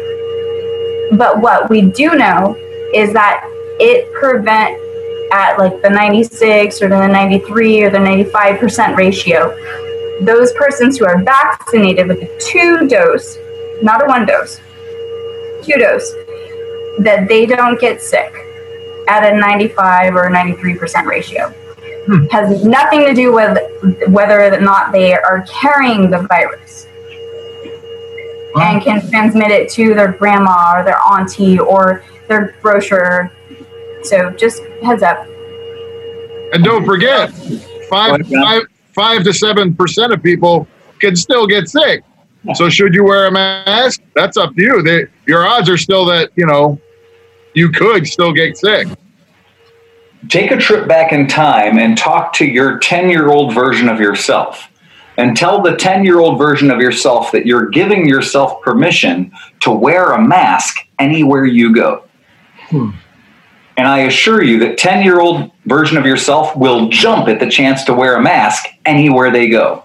I can assure you that the person that found my debit card today and fucked it, fucked me over was more than happy that he was wearing a mask Yes. when he went and fucking used it at McDonald's and three other places, and nobody ID'd him because why? Nobody's going to ask. You know, basically, you use your card, they don't even ask for your ID because they're not going to make you pull your mask off to make sure it's you under there. Yeah, luckily he went to far fetched and tried to order some Yeezys, and in my it pinged my wife's phone, and there, she's like, "No, we're not buying five hundred and thirty nine dollars shoes.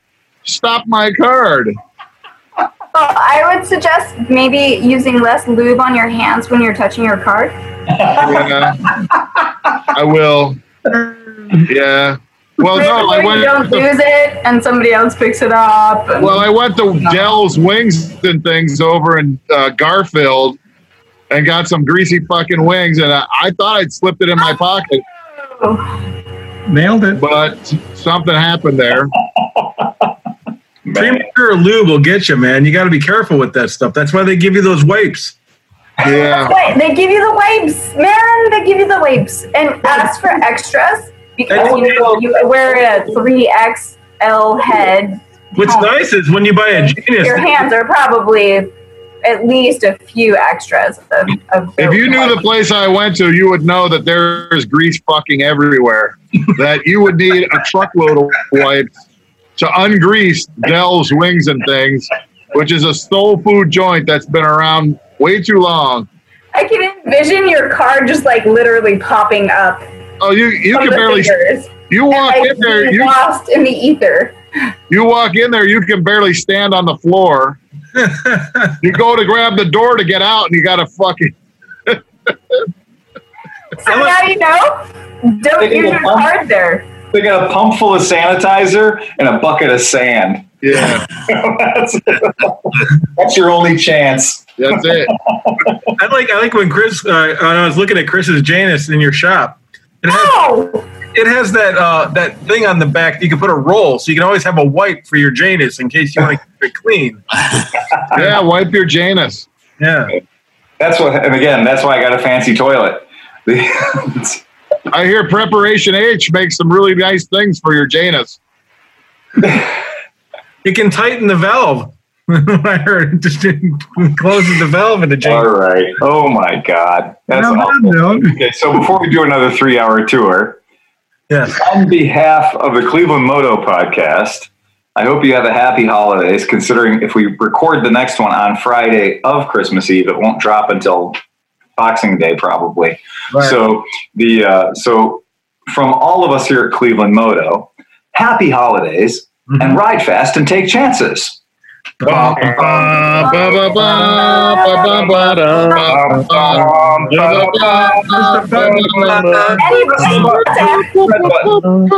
button? I don't even know where the button